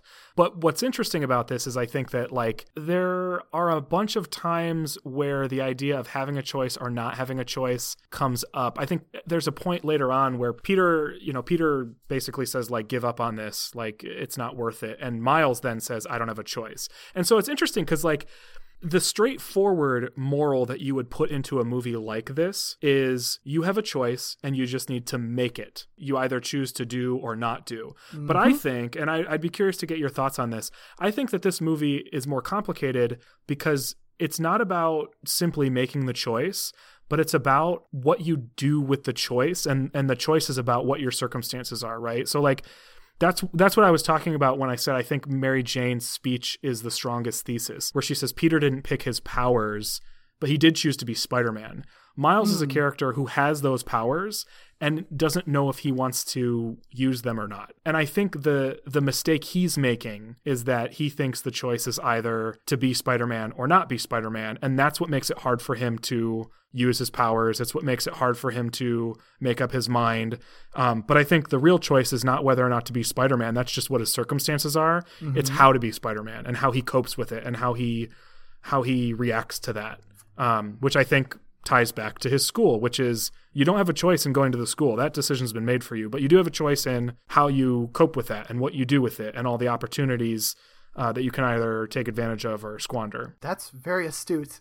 That's very good. I think you're right on the money for that, actually, because you're right. You're right because like there's there's points like towards the end where once once Miles does embrace being his version of Spider-Man, like there's multiple lines where they're like, did we did we teach him that? Like, no. What's he doing? Like, uh, how is he doing that? Because yeah. he, he's basically like freed from the expectation to to being like a version of Spider-Man that already exists. He's just being him, like his yeah. version of Spider-Man. Yeah, I think that's that's really interesting because it's like it, it almost is like too it's too easy to just say that like oh always make the right choices because you don't always have a choice. Like no one lives their entire life always being able to choose every single thing that happens to them. Right. And I think that's sort of like it's a it's it's a nice lesson to say like make the right choice, but like it's kind of an empty lesson if you if you don't consider every other like kind of side of that. So I I think that's really that's really interesting. I think it's like furthered when he when you realize that he he doesn't he can't use his powers simply because he says he will. He he's not scared the whole time. He says I want to do this. He says let me do this.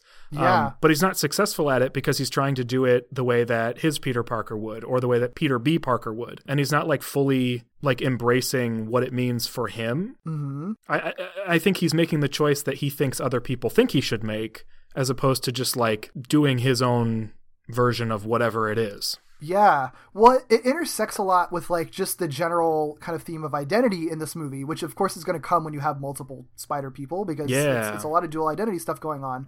But the whole idea of like how important identity, like your identity and like how you how you relate to everything else, but also like how you understand who you are. Like that mm-hmm. sort of mm-hmm. really dubious kind of abstract idea of like who am I? Like figure out what that is. And the the meta the, the, kind of meta narrative to all of it is of course like this is a like biracial superhero that you don't see very much of. Um, here's a Spider-Man that's not a white kid. Like this is also a movie that features uh, like a, a, woman who is Spider-Man. Like I think yeah. that all kind of plays into it, and the way the movie kind of like uses uses it to its advantage is sort of like it, it, it's it's sort of like focuses like kind of hones in on like what identity actually means which is the simple fact of like what your circumstances are to create who you are and then like figure out who you are from that. Like does yeah. that make sense? No i think it makes a lot of sense. And i think there's a lot of stuff in this movie that directly and indirectly or in your face or subtly sort of just brings up the idea of choices and how those things are informed by who you are and which choices are authentic and which ones aren't. Right. So like when Miles is at school and he's in his school uniform, he feels uncomfortable and he's inauthentic and he's making all these choices that he thinks are supposed to be right, but we're always getting the sense that like he's uncomfortable and it doesn't feel genuine to him. And then you see him tagging that wall with his uncle Aaron, and he's making all these choices too, and he feels comfortable and he's in his street clothes and he's got his own shoes on and whatnot. The same thing with mm-hmm. like when he's wearing the red and blue Spider-Man costume, like it doesn't fit and it's awkward and it's clumsy. And he chose that. He did that. He he bought that.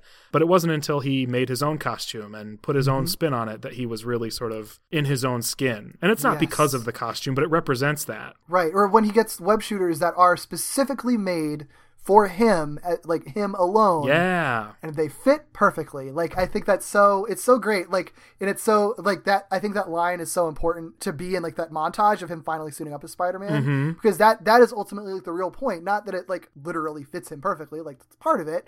Just the idea that it's like this this is for you, Miles Morales. This isn't for another person who is another Spider-Man. Right. This is just specifically for you. And like, if this was you completely independent to who Peter Parker was and who Spider-Man was previously, like none of that really matters ultimately. Like you are are being the best version of you right now, and the best Yeah. version of you is you in this specific Spider-Man suit that you created for yourself. Yeah. You know what a really cool little moment is that sort of like back there's a ton of little moments that back that up. That that's one of the one things that I was like actively looking for was this theme of choices and and what that really meant. Not the fact that you're making the right choice as defined by other people, but that you're making the choice that's right for you or the right because you made it. When when he's doing the graffiti um, with his uncle Aaron, there's a point where he is standing on Uncle Aaron's shoulders and he holds the spray can in one place. And Uncle Aaron basically says, if you do that, it's going to drip. And if that's what you want, that's cool. But if you don't want that, you got to keep it moving. And that little line where he basically says, you can do this or you can do that. And either one's fine, but like, know what you're doing and, and do it because it's what you want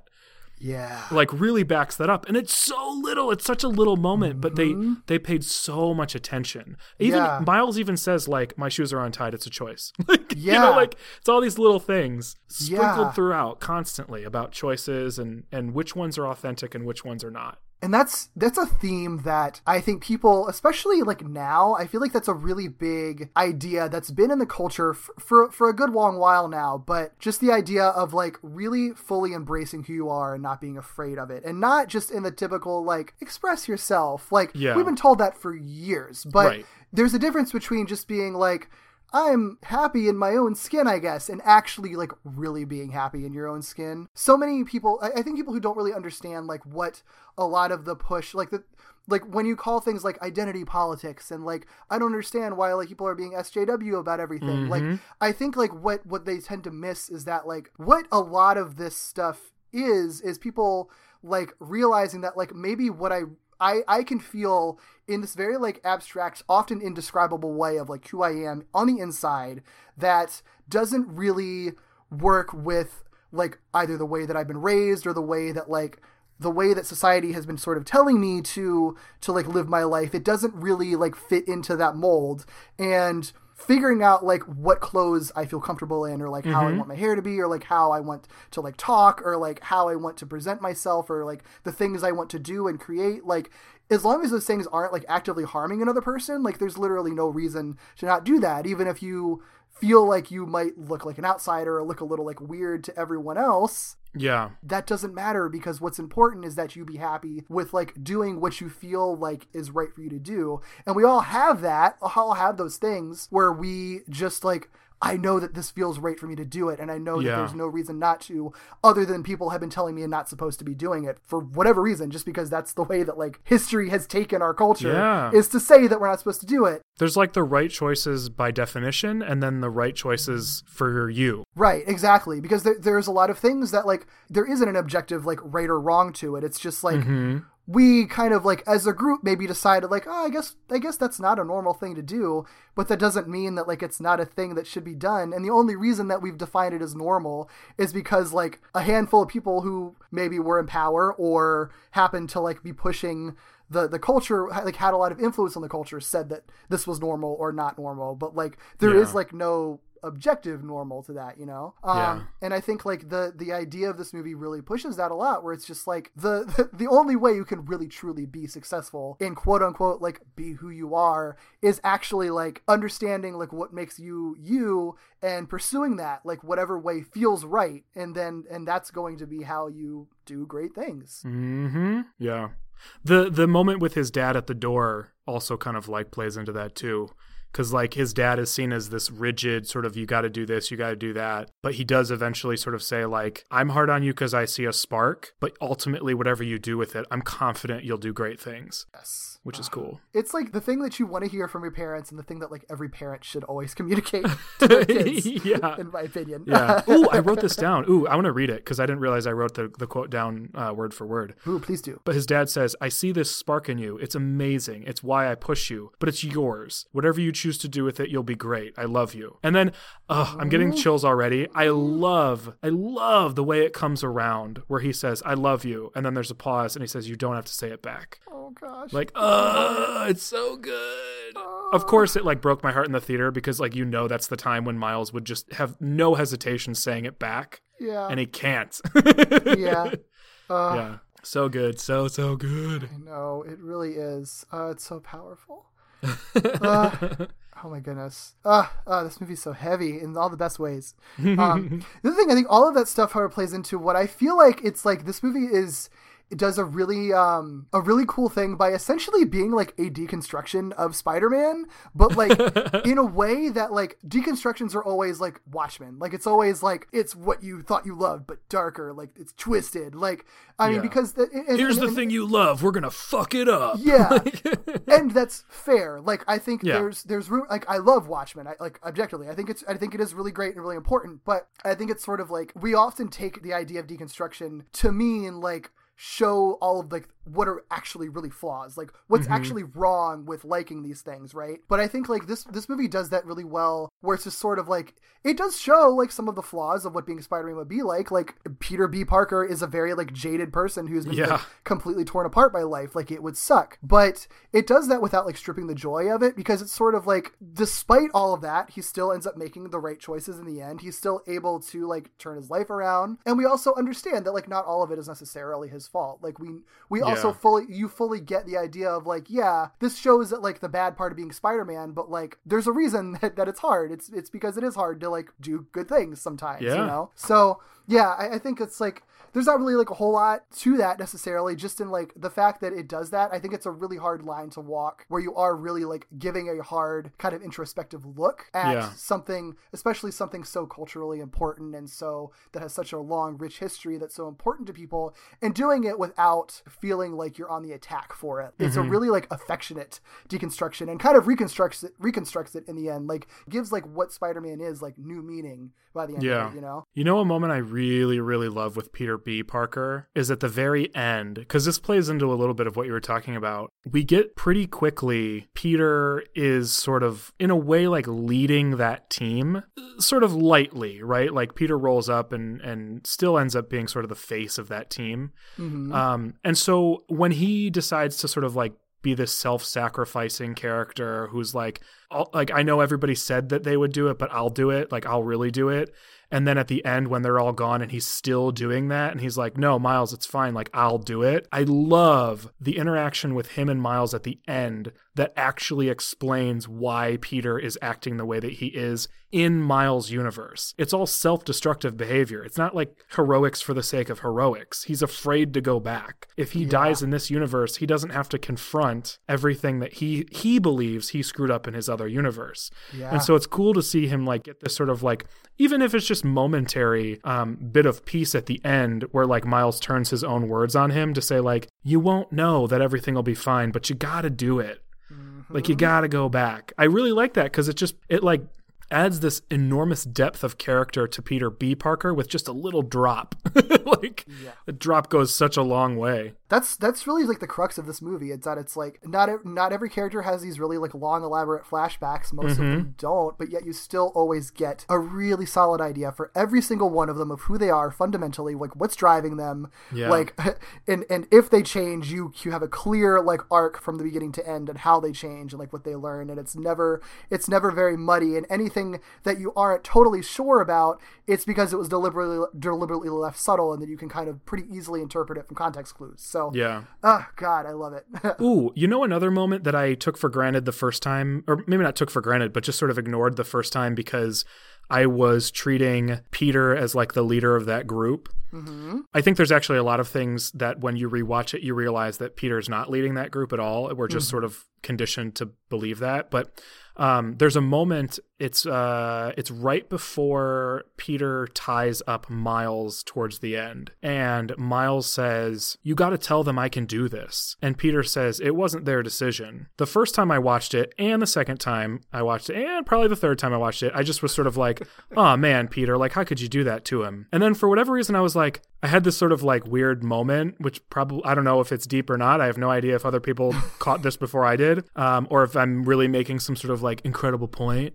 Um, but at, at one point, it just like hit me. I was like, "Oh shit! It wasn't Peter's decision either. It was Miles' decision." Like, you know what I mean?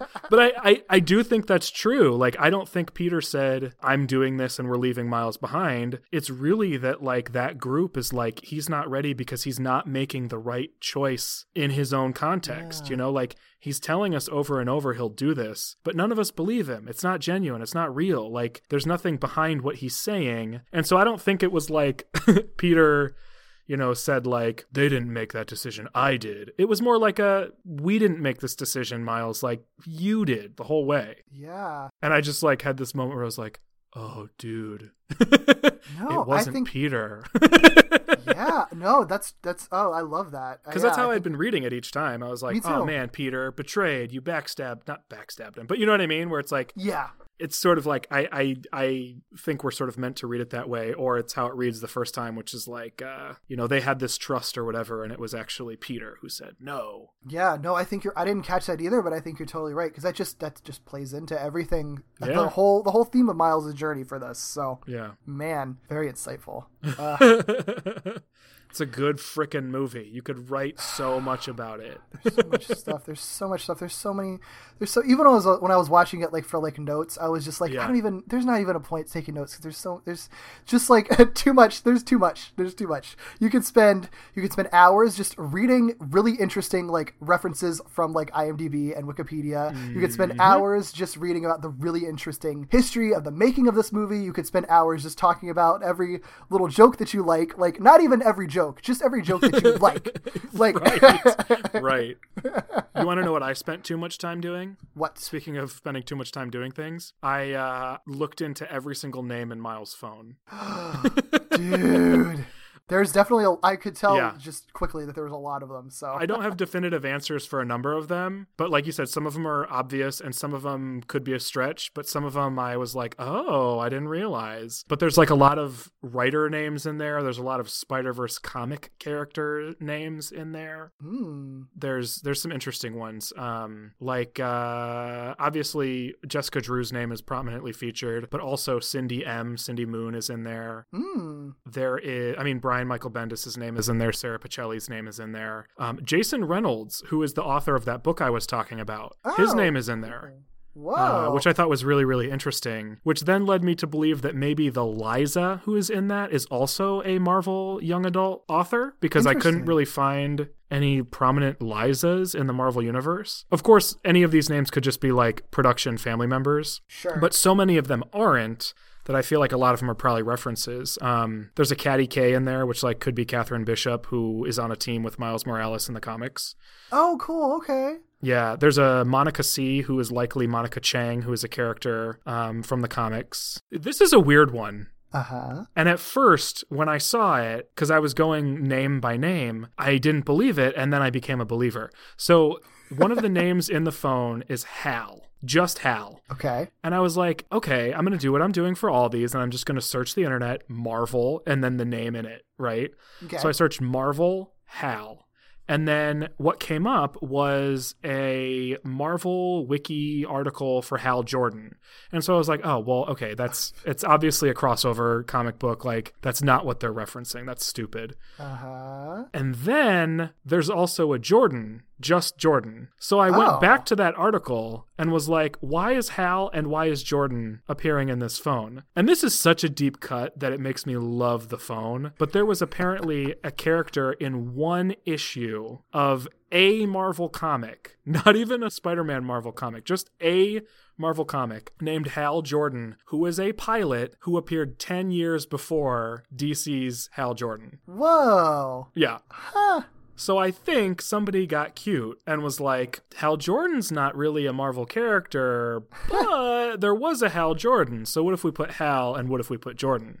Fascinating. Yeah. Wow, that's so cool. Yeah. Notable because he was also a pilot, Right. which is what Hal Jordan Green Lantern is. So Yeah, like what a weird coincidence. yeah. Oh, so there's a lot of little ones in there. There's an HH, and I don't know what that stands for, but I'm choosing to believe it's Happy Hogan. Why not? right. So there's a lot of them in there. I'll tweet out my list, I guess, because going through the whole thing would be stupid. But Uh, there's so many things like that. oh, but this one's Really? fun. There's Levardis Burr, which Like LeVar Burton? Yeah, LeVar Burton's first Ah. name is Levardis. Oh, I have no idea why LeVar Burton is in Miles' phone, but I'll take it. Hey, maybe he was an inspiration of some kind Yeah. or something like that. Who knows? don't That's so cool. Ah. Anyway, oh my god, I love it. Ah, make make me stop talking about the phone. That's fine. That's fine. You know, my whole the rest of like my list of things that I liked are literally just like funny moments. They're not even anything insightful. I love I love Miles' thought bubbles. Like he becomes a main character, and so of course that's when you start seeing like all of his thought bubbles and everything. And that one shot of like him just standing there with everyone knows period like behind him. Yep. In just like giant text. It's like oh god, I felt that with so many times in my life. Like Yeah. that whole sequence is just like anxiety like oh. incarnate. that well, that whole sequence is sequence is so good for so many reasons. My favorite being uh, he's panicking, he's panicking. Oh wow, she's really tall. He's panicking, he's panicking. Yeah. like what? What is that moment? I love it so much. It's so good. It's so good. It's so like it feels so like real too. Like Yeah. I've had I've had times like that, and I love like play dumb. Who's Morales? Oh my that gosh. dumb. That's the that was- exact joke I'm thinking of when I was saying that some of the jokes wouldn't work as well without the comic sort of bubbly stuff. Because I do think it works better with the dialogue boxes right there. yes. Like I know he's narrating a thought process, but the way that they play the dynamic between the thought bubbles and his actual speech really just like leads into that joke so well. yes.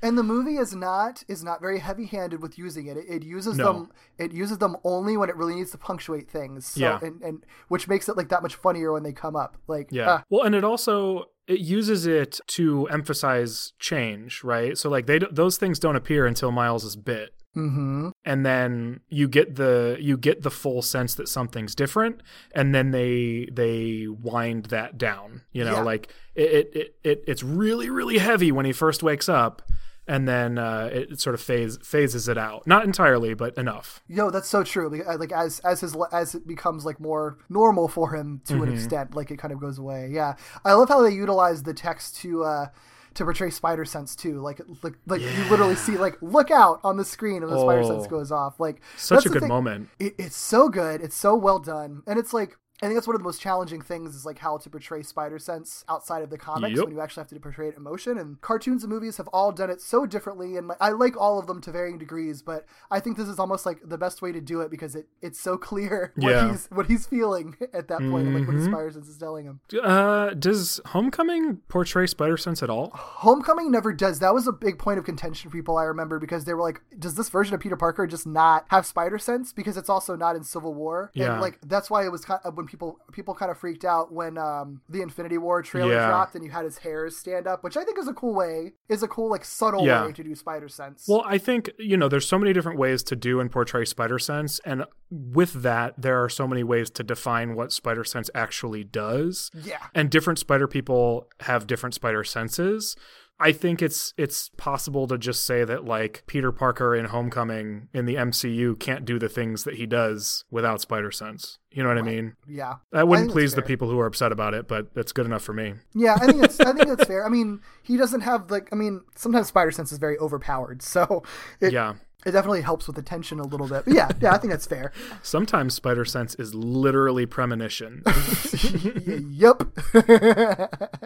Which is interesting. Like, uh, there was a line in this movie where Gwen says, My spider sense led me to Visions Academy. hmm I want to know more. That was another thing that I think um, I'm just kind of peppering these these in a little bit these little observations. That's Yeah. another thing that I had read that was another criticism of the movie was that like it seemed to some people that maybe it was a little hacky the way that Gwen was just like just happened to be there, like just happened to appear like a week before or whatever, and then just happened to show up in all these places. My counter to that, I think, first of all, it's very like I think that's just another very clear indication that like the way this uh this interdimensional like portal worked is that like it, it's warping time and space. That's why you get a Spider-Man that exists in the 1930s and one that exists in mm-hmm. the far future. She just happens to exist like a week later. Like Yeah. I think that's fair. And then also I think like that whole process where she's so easily able to like become a student at a school and then go undercover as a scientist at Alchemax. Like I think it's just a it's actually a really cool character beat for her because she's very clearly like portrayed to be extremely capable. Yeah. And- but also like part of her part of her thing is that she's like trying really hard to be super independent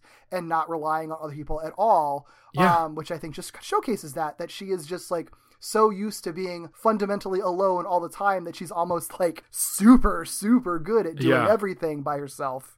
She also has a literal week to do nothing else but figure things out. That's true. that, that is very true. Nothing else. I don't know why she doesn't. Well, I guess I guess her universe is different enough that she wouldn't think to look for May Parker. But yeah, she's she's got a week to do nothing but figure out what to do. Mm-hmm. And um, this movie starts at the beginning of a school year, so Yep. So there you go. Still a perfect movie. Yeah. I mean, she took an entrance exam at some point, but whatever. Yeah, she's smart. It's cool. She got it. You know what? She she took her entrance exam and qualified for uh, work study as a result of her results. So Whoa! There, there you go. I love it, and that's how Yeah. she made it into Alchemax. I dig Exactly. it. I dig it. Yep. Let's see other little details. I like the whole sequence when Miles kind of is first revealing everything about what was going on, and they're walking on the sides of the building back and forth. Yes. And like the shots are constantly changing their angles. Mm-hmm. Not a while, like Miles is like slipping and falling like constantly. Yeah. Uh, it's so it's so good. Another thing, just like Peter's stretching, where it's just like these little details that just add so much flavor to everything. Yeah. One advantage to animating things is that even though you still do have to rig cameras in the environment you've built, you aren't as limited by real world physics as mm-hmm. real world cameras are. And this movie does really, really cool things and fully takes advantage of that fact in putting cameras in different places that you couldn't necessarily put them and allows them to operate in ways that they wouldn't normally be able to operate. So like the like you were saying with like the walking on the buildings and changing angles and doing things like that or you know putting quote cameras. Well, I shouldn't even say quote. They they really do put they really do build cameras um, in the virtual environment, but like putting the cameras on the street um, between cars while while they're you know going through traffic or another example being like at the end when Miles dives away from them with the goober he does that iconic Spider-Man thing where he like puts his arms and legs in and basically becomes like a pencil and like slips through like a really small crack they do this in the Spider-Man PS4 game too Yes. um, and I think they do it in Amazing Spider-Man the movie. It's just it's amazing, and they you know you can do things like that because you can literally just like say, okay, this camera's going to follow Miles' head, not the environment. Uh, I love it. It's so it's so I don't think I don't think people really give that enough credit like for animation. Like I No. feel like that's not a thing that you really think about. You take it for granted. Like we were saying earlier that I don't think we really like think about how much is involved with animation, but like not to like go on a whole tangent about this because I know this is a long podcast, but um I, That's all right. I- We'll do timestamps, I guess. yeah. I don't But know. I know, like, there's like people have said like with King of the Hill that it's like the, the plots are so basic that like why couldn't you just film it in live action? Like why did it have to be animated? And I think like if you That's so if you- weird. but if you if you watch for it, there are a lot of camera things that they do in that show that you couldn't do in a live action show. Like Yeah. they play the camera placements and angles and like shots that they do, even though the show is usually like generally slow paced and like the camera isn't doing anything extravagant, it's Mm-hmm. put into places that like to do it in live action you would have had to like construct a really like elaborate set for it to work. Yeah. So it's like it can be very small, but it still it still makes a really big difference on like the world of the thing that Yeah. you're creating. Well, you can you can make cameras disappear in animation. So like Yeah. you don't have to build four different versions of Miles' apartment because you want to have creative camera angles. You can literally just put a camera in every single corner of the room Right. and quote turn off the ones you don't want to be seen. They're not actually there, but you would have to figure out a way to to make them invisible in a real set. It's it's one of those things where it's just like when you when you say it out loud, it's like, well, obviously, but then it's like, I don't, but I don't think we really think about that. No. I think if you're like watching like any kind of animation with that type of eye, I think you will gain a lot more appreciation for the work that's being put into creating this. Yeah. because it, it really is just like they really are like creating creating a world out of nothing in a way that like you you can't do in, in any other like well you can do it in other mediums in terms of like comics and stuff like that Yeah. but like mediums in motion like you can't really do that so Yeah. out- outside of animation which is Yeah, you don't go out and buy the desk chair. You have to literally build the desk chair yes every time. right I don't think a lot of people do think about the fact that in these specifically the computer generated movies, they build sets for those. Like the, Yeah. and then and then they animate people inside of those sets. It's Right. not it's not like traditional animation like where you think of like, oh, this is just a really elaborate flip book. Like, no, it's not. Right. They've built an entire physical world in virtual reality. right Quote virtual reality. That actually means something now, so I know my 90s is showing. Oof. yeah. rapid fire real quick i like that miles has the tag on his spider-man costume for like the whole time until it's Yup. gone Yep. I I like that Doc Ock has like a bouncy exercise ball for a chair at her desk. Yes. I love that too. Yeah, and I just love like the metaphor of like they, that they all say like it's good that I'm not the only spider person around. I feel Yeah. like that's so powerful because you can say that anything that like that you like or feel like is your identity, where like you've felt alone with it. It's Yeah. that that idea of like finding another person in the room that's like like you or thinks the same way that you do or likes the same things that you do. Like there's just such a such a special feeling when you find people that are like like you. Yeah. They all start their origin story montage with, and, you know, for 22 years, I was the only Spider Man or whatever. Yeah. For two yeah. years, I've been the only Spider Woman. Yep, yep. It's just like when you're when you're like the only queer person in in your small Mm-hmm. town, and then you finally am like, wait, you're like me. Like it's Yeah. it's a it's a special feeling that it's hard to that's really hard to describe when you just like really feel like you're not alone anymore for the first time. Yeah, for sure. Yeah. I uh this is a totally unconnected to to anything and it's just a, a specific moment, but I love it every time. Please. The reaction to his spider bite. I love the way they set it up and I love the way it plays out because Yes. they create the most dramatic setup for his reaction by doing the whole like now we're going under the skin and we're watching the venom literally go into his body and the music swells and all this sort of stuff. And then the music just cuts and he stares at it slaps it and walks away. Like Yes. it's so good. Oh. It's amazing Oh my God, it is so funny. Because it also it plays on what you expect from superhero movies right? Like it plays on the like oh the gamma rays are transforming them and now we're going to watch them scream in pain. Nope we're not doing that today well, well, also like playing on the kind of meta thing where people are always complaining like about too many origin stories. We Yep. want to see the origin story again, so it's just Yep. sort of like, oh yeah, no, we recognize that, we acknowledge that, we Yeah. or we we acknowledge eyes. Uh, We acknowledge- we acknowledge that. But yeah, so like, yeah, no, we, we get that. That's why we're gonna we're still playing with your expectations a little Mm-hmm. bit, and they do. what other i'm I was just looking at like random things i jotted down I know that's what oh I've been doing. we don't pick the ballroom we just dance one of the best lines of the movie Oh, it's so good uh, oh man, oh man, and oh, I feel like the uh, Noir's match burning line, like I burn matches down to my fingers just to feel something is like. Actually, honestly, like all of his lines are always like, Yeah. the, or like the biggest laugh lines in the movie. Oh. he's so well written. the the um the theater like laughed at everything he did and said yep, like just too. like unanimously yeah, I remember So one of my one of my coworkers who is only like mildly like really into nerdy stuff, but only mildly into like Spider-Man history. Like loved that movie to death and was talking about it. She was like, "Oh man, I wanna I wanna find like all of Spider-Man Noir's comics right now," which is like cool. But I was also like, "It's not, not really funny. Not really like the movie. Sorry. I mean, they're fu- they're they're fine, but Yeah. they're not like the movie. So just just Yeah. beware. they're uh, they're called noir, yeah. uh, and they they weren't really that ironic. not at all. Not at all. Oh yeah, uh, when we were talking about the spider, it reminded me. Um, one of the other, this is like the last, like one of the only other like kind of criticisms of the movie was that it doesn't really explain where the spider comes from, and it could be too confusing. yeah. But I think it's pretty retroactively clear because you see it glitching right from Yeah. like the first second, and and I think at first you could mistake it for being just like, oh, that's just a weird effect of this like the weird aesthetic of the movie. But then Miles reacts to it glitching later on, and then Yeah. we see other characters glitching.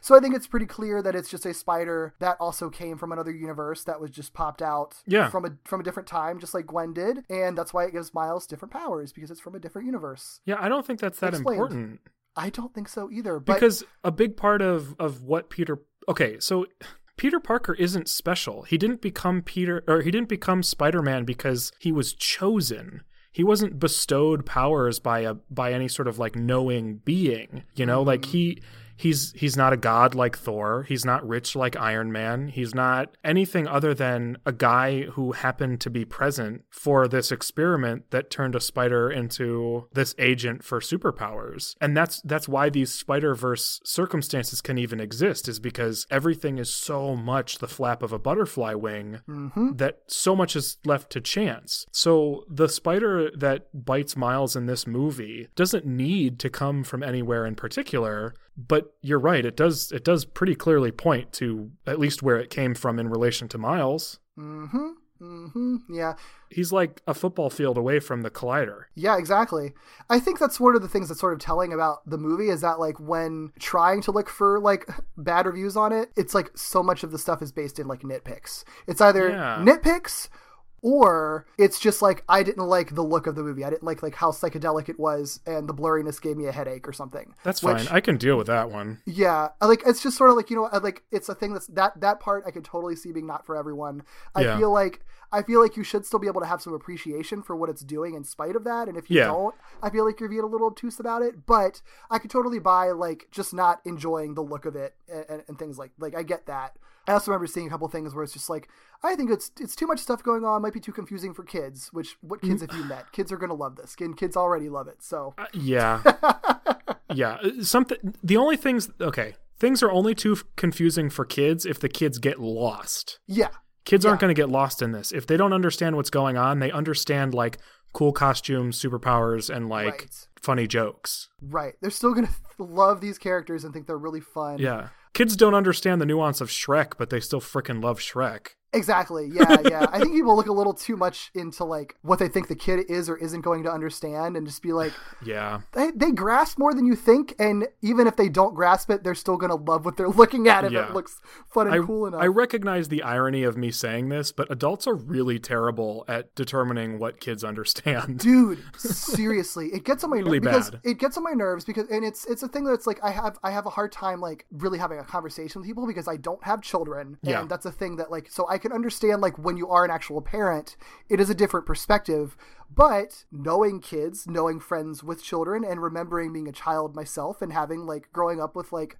big age gap with my little sister Yeah. like I also think like it's worth like remembering like giving kids a little more credit than than they actually get like Yeah. kids like to be scared kids like to be challenged like Mm-hmm. and and kids don't really care about like continuity and stuff that much kid No. can, a kid can pop in the middle of, of a show of a highly serialized show have no idea like what the backstory is but if he likes the cool explosions and funny characters that are on there they're gonna love it it doesn't matter if they're confused I work at a library where we split television seasons into discs, separate discs. yeah And I promise you, the kid that got like disc three of Power Rangers Mystic Force and disc two of SPD and disc four of RPM is coming back to get more Power Rangers. Like, i love that they like Power Rangers. They're going to come back. right I don't know. Yeah. But I'm my whole I have a coworker who has like a son who is he's real young. I mean, he's only like three maybe, but Mm-hmm. he loved this movie and his favorite toy is a Rubik's cube because of Spider-Man. Oh, Noir. nice. Wow, Yeah. good for Rubik's Cube. right? So it's like I don't know. I love seeing that kind of stuff. I love when kids are like just getting inspired in really cool ways from movies. Ooh, I have a question about Noir and the Rubik's Cube. Mm-hmm. Does Noir not know colors because his world doesn't have colors, so he doesn't know what to call them? Or does Noir not see color? Oh. I was thinking about this because when you see him later in his own universe, the Rubik's Cube is still colored. And I don't know if that's just so that we are to understand that he figured out how to solve it, mm-hmm. or if he was struggling to identify purple because he's never known what the color purple is. Yeah, I because at first I was just like, oh, he just lives in a black and white universe. But Yeah. like, I think it's just like a Pleasantville type of situation. Have you seen that movie? I haven't. It has Tobey Maguire in it, uh, which is a Oh, connection. alright. But but yeah, I mean that's the whole the whole crux of it is that they it's a it's a black and white like old fashioned Mm-hmm. TV universe, and then as they start feeling like being emotionally honest and like having sexual feelings and stuff that they're not supposed to have in a in a wholesome fifties show, color starts to appear, and it's like totally alien to them. Like apples existed, and they would call apples like in their universe. I think it would be like you would call an apple red, but like what they saw of red was still just a shade of gray. Uh-huh. So I think it could be something like that, where like they had the word blue and purple or whatever because they have different shades of colors. Yeah. It was just like the vibrancy and like recognizing it they didn't have in their universe. So this is his first time seeing like purple t- looking like that. You know what I mean? I Hmm. so think that's po- what I you're saying is Spider-Man Noir is in possession of the only item in that universe yeah. I think that's why colors outside of grayscale. that's why he in the the end credits which like i don't know how canon they are or whatever but like if we're to take that to be what's happening he has like it's like a whole big like science expo thing where Yeah. it's like showing off this incredible discovery and i think it would only make sense if that's Mm, that something that's a lot of completely new to them Yeah, yeah, yeah, yeah, yeah. oh boy okay i've burned through my list do you have any other little points Uh, to get let to Let me see if there is anything else that I especially wanted to mention. Probably not. Cool. The last thing, it's um, if you're new to our show, we normally have faces of the episode where it's usually like funny or like weirdly animated things. This is being a perfect movie. There's no like animation mistakes or things that are just like that's awkwardly done.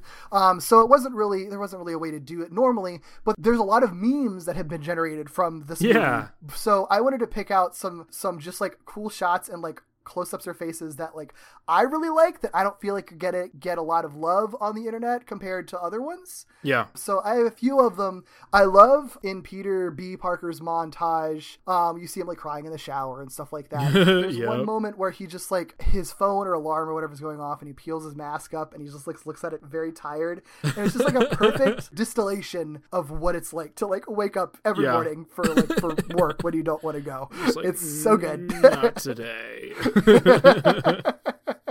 Um, it's so quick, but it's so indicative of that. Um, another one from that montage that I really like. That whole montage is so good, and there's so many cool Oh, like yeah.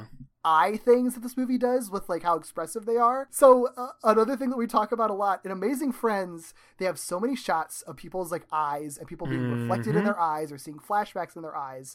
Um, there's a couple of instances in this movie, but the one that I wanted to call out is when when Peter has his like monologue about seahorses and how like can you imagine So a seahorse weird. mating for life? And it's like his eyes are like the biggest they've ever been. And it's like there's like actual like live action seahorses reflected in, in his eyes. That It's moment, so- by the way, is like the perfect perfect way to describe the character that Jake Johnson plays for this movie. like he's he's like crying at seahorses on the television. yes That's, it's so good oh So god good. how how did they write how did they make this movie I don't know. there's so many uh it's so genius We worship you, Lord Miller. this is another i burst out laughing Yeah. more than anything else there's so many funny things in this movie this was like my personal like favorite funny moment because it's so shocking when doc ock is like going after for that last moment and peter and miles and gwen are like prepared for like their big final battle like they even like say that like almost verbatim Yeah. a truck hits her funny joke as it is, but like the reaction, like the fact that Peter like covers his mouth and grabs Miles, like in Yeah. a way that like I've done like watching a horror movie or watching Yeah. something like crazy happen, where you just like grab the person next to you because you can't handle it. It's so funny. His entire so posture perfect. changes too. Like he, he doesn't just cover his mouth. Like his whole he has like a full body reaction to it. yes, yes, because he goes from like being defensive and like ready to Mhm. fight to like hunched over and just like in Yeah. complete awe. It's so good. I love it. I love it. And the last one, it's just the bagel sound effect when oh, so uh, good. when Peter throws a bagel. Which, first of all, I love when a scientist is just like he took a bagel. It's I know. so quick. That It- is exactly the type of humor that f- that you were talking about early on that fills out the world, but is so inconsequential. Mhm, 'cause It's the t- all the little things that people are doing in the background or reacting or whatever. This is is such a good example of that. Yes, the timing of it is so quick. And so he took a bagel after he throws a bagel at a scientist, hits him on the head, and it has a sound effect that just says bagel with exclamation points. like the same way that you'd say like pow, bam, zap. Yeah. Which again you can only do in a movie that already has these like comic book effects and sound effects and stuff. And and I think I read that this was just like a joke pitch that they did that got animated anyway, like was taken seriously. Yeah. And then they were like, Oh my god, this is like amazing. We have to keep this in. Oh, for sure. Like it's so funny and it's not what you expect because it's not a pow or a zap or a bang and it's just dumb and I love it so much. It's so good. It's one of those things where it's sort of like if you're trying to write something and trying to be funny, it's not going to happen. It only Right. happens like by accident or just sort of like when you're just kind of like joking around and like pitching stuff. Yeah. You know, it's just because it's like the most, the dumbest, like lowest common denominator joke, but yet it works so perfectly for Yeah. the scene. And it's so subtle. I'm pretty sure, I don't remember noticing it in the theaters. I don't think I noticed it until like second viewing for it. Yeah. So it's just like, and again, so inconsequential, but it's just like it, it makes the world so rich. It makes it a movie that you just want to want to watch over again as soon as you finish it. You know, so uh, Yeah. it's just so indicative of like everything I love about the humor of this movie. So good. Since we're looking at that specific image, I just want to extend a thank you to Peter B. Parker for finally allowing me to cosplay a Spider Man. Oh yes, I know, right? Because all I want to do is cosplay sweatpants Spider Man.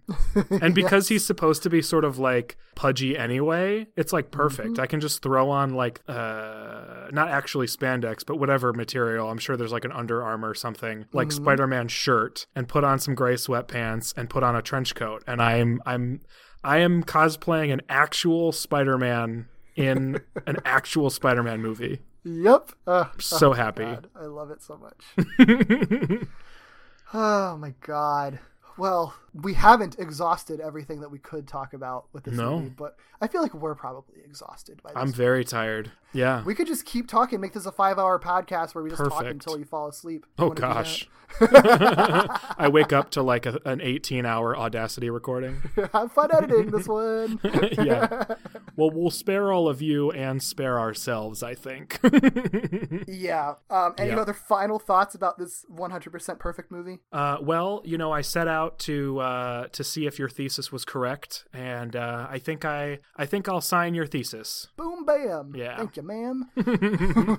it's it's amazing. I and like I said, I watched it like three times in the past 24 hours, and it, it really doesn't get old. Oh boy.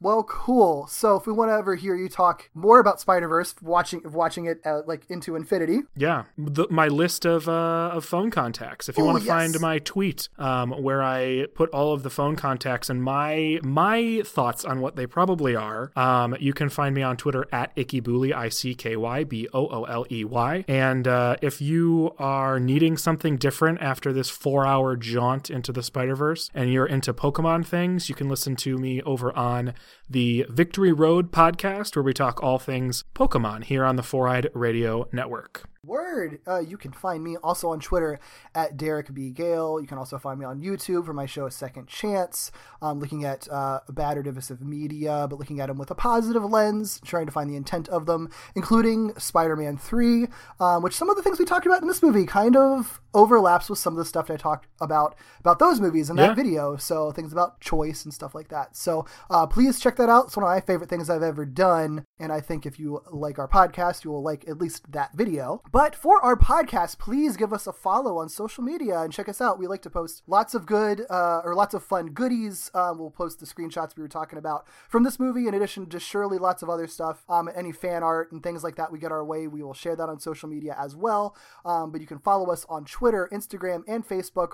All of them are at Walloping Web Pod. You can also email us at wallopingwebsnapperspodcast at gmail.com. Um, you can also, uh, well, we would appreciate it if you rate, review, and subscribe to us on iTunes or whatever podcast platform you use at least giving us a rating at the uh, at the bare minimum that actually just doing that helps us a lot Yeah. being found on itunes. Uh, there's plenty of spider-man podcasts out there but not one that's doing exactly what we're doing by looking at every cartoon ever. So uh, help other people find us by giving us a rating so it pops up in more searches. Please also support us on patreon if you will. Um, you can go to patreon.com slash walloping web snappers we have lots of perks. Um, we have some commentary episodes that we're posting every month if you join us at that level. Um, you can also play our walloping word snappers game.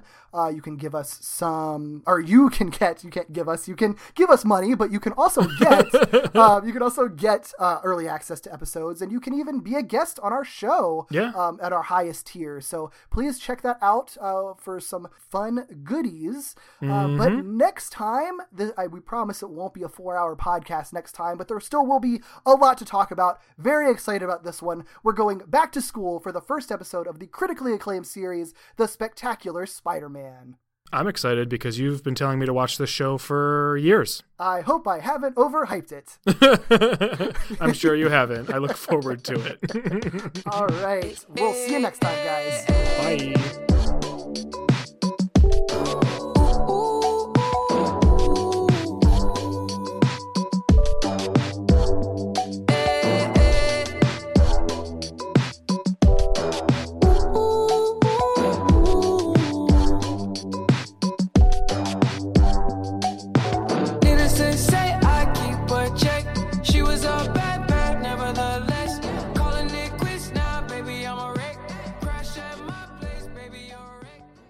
Um, by the way, he's James T. Kirk in the in the Spider-Man. Uh, uh, Spider-Man.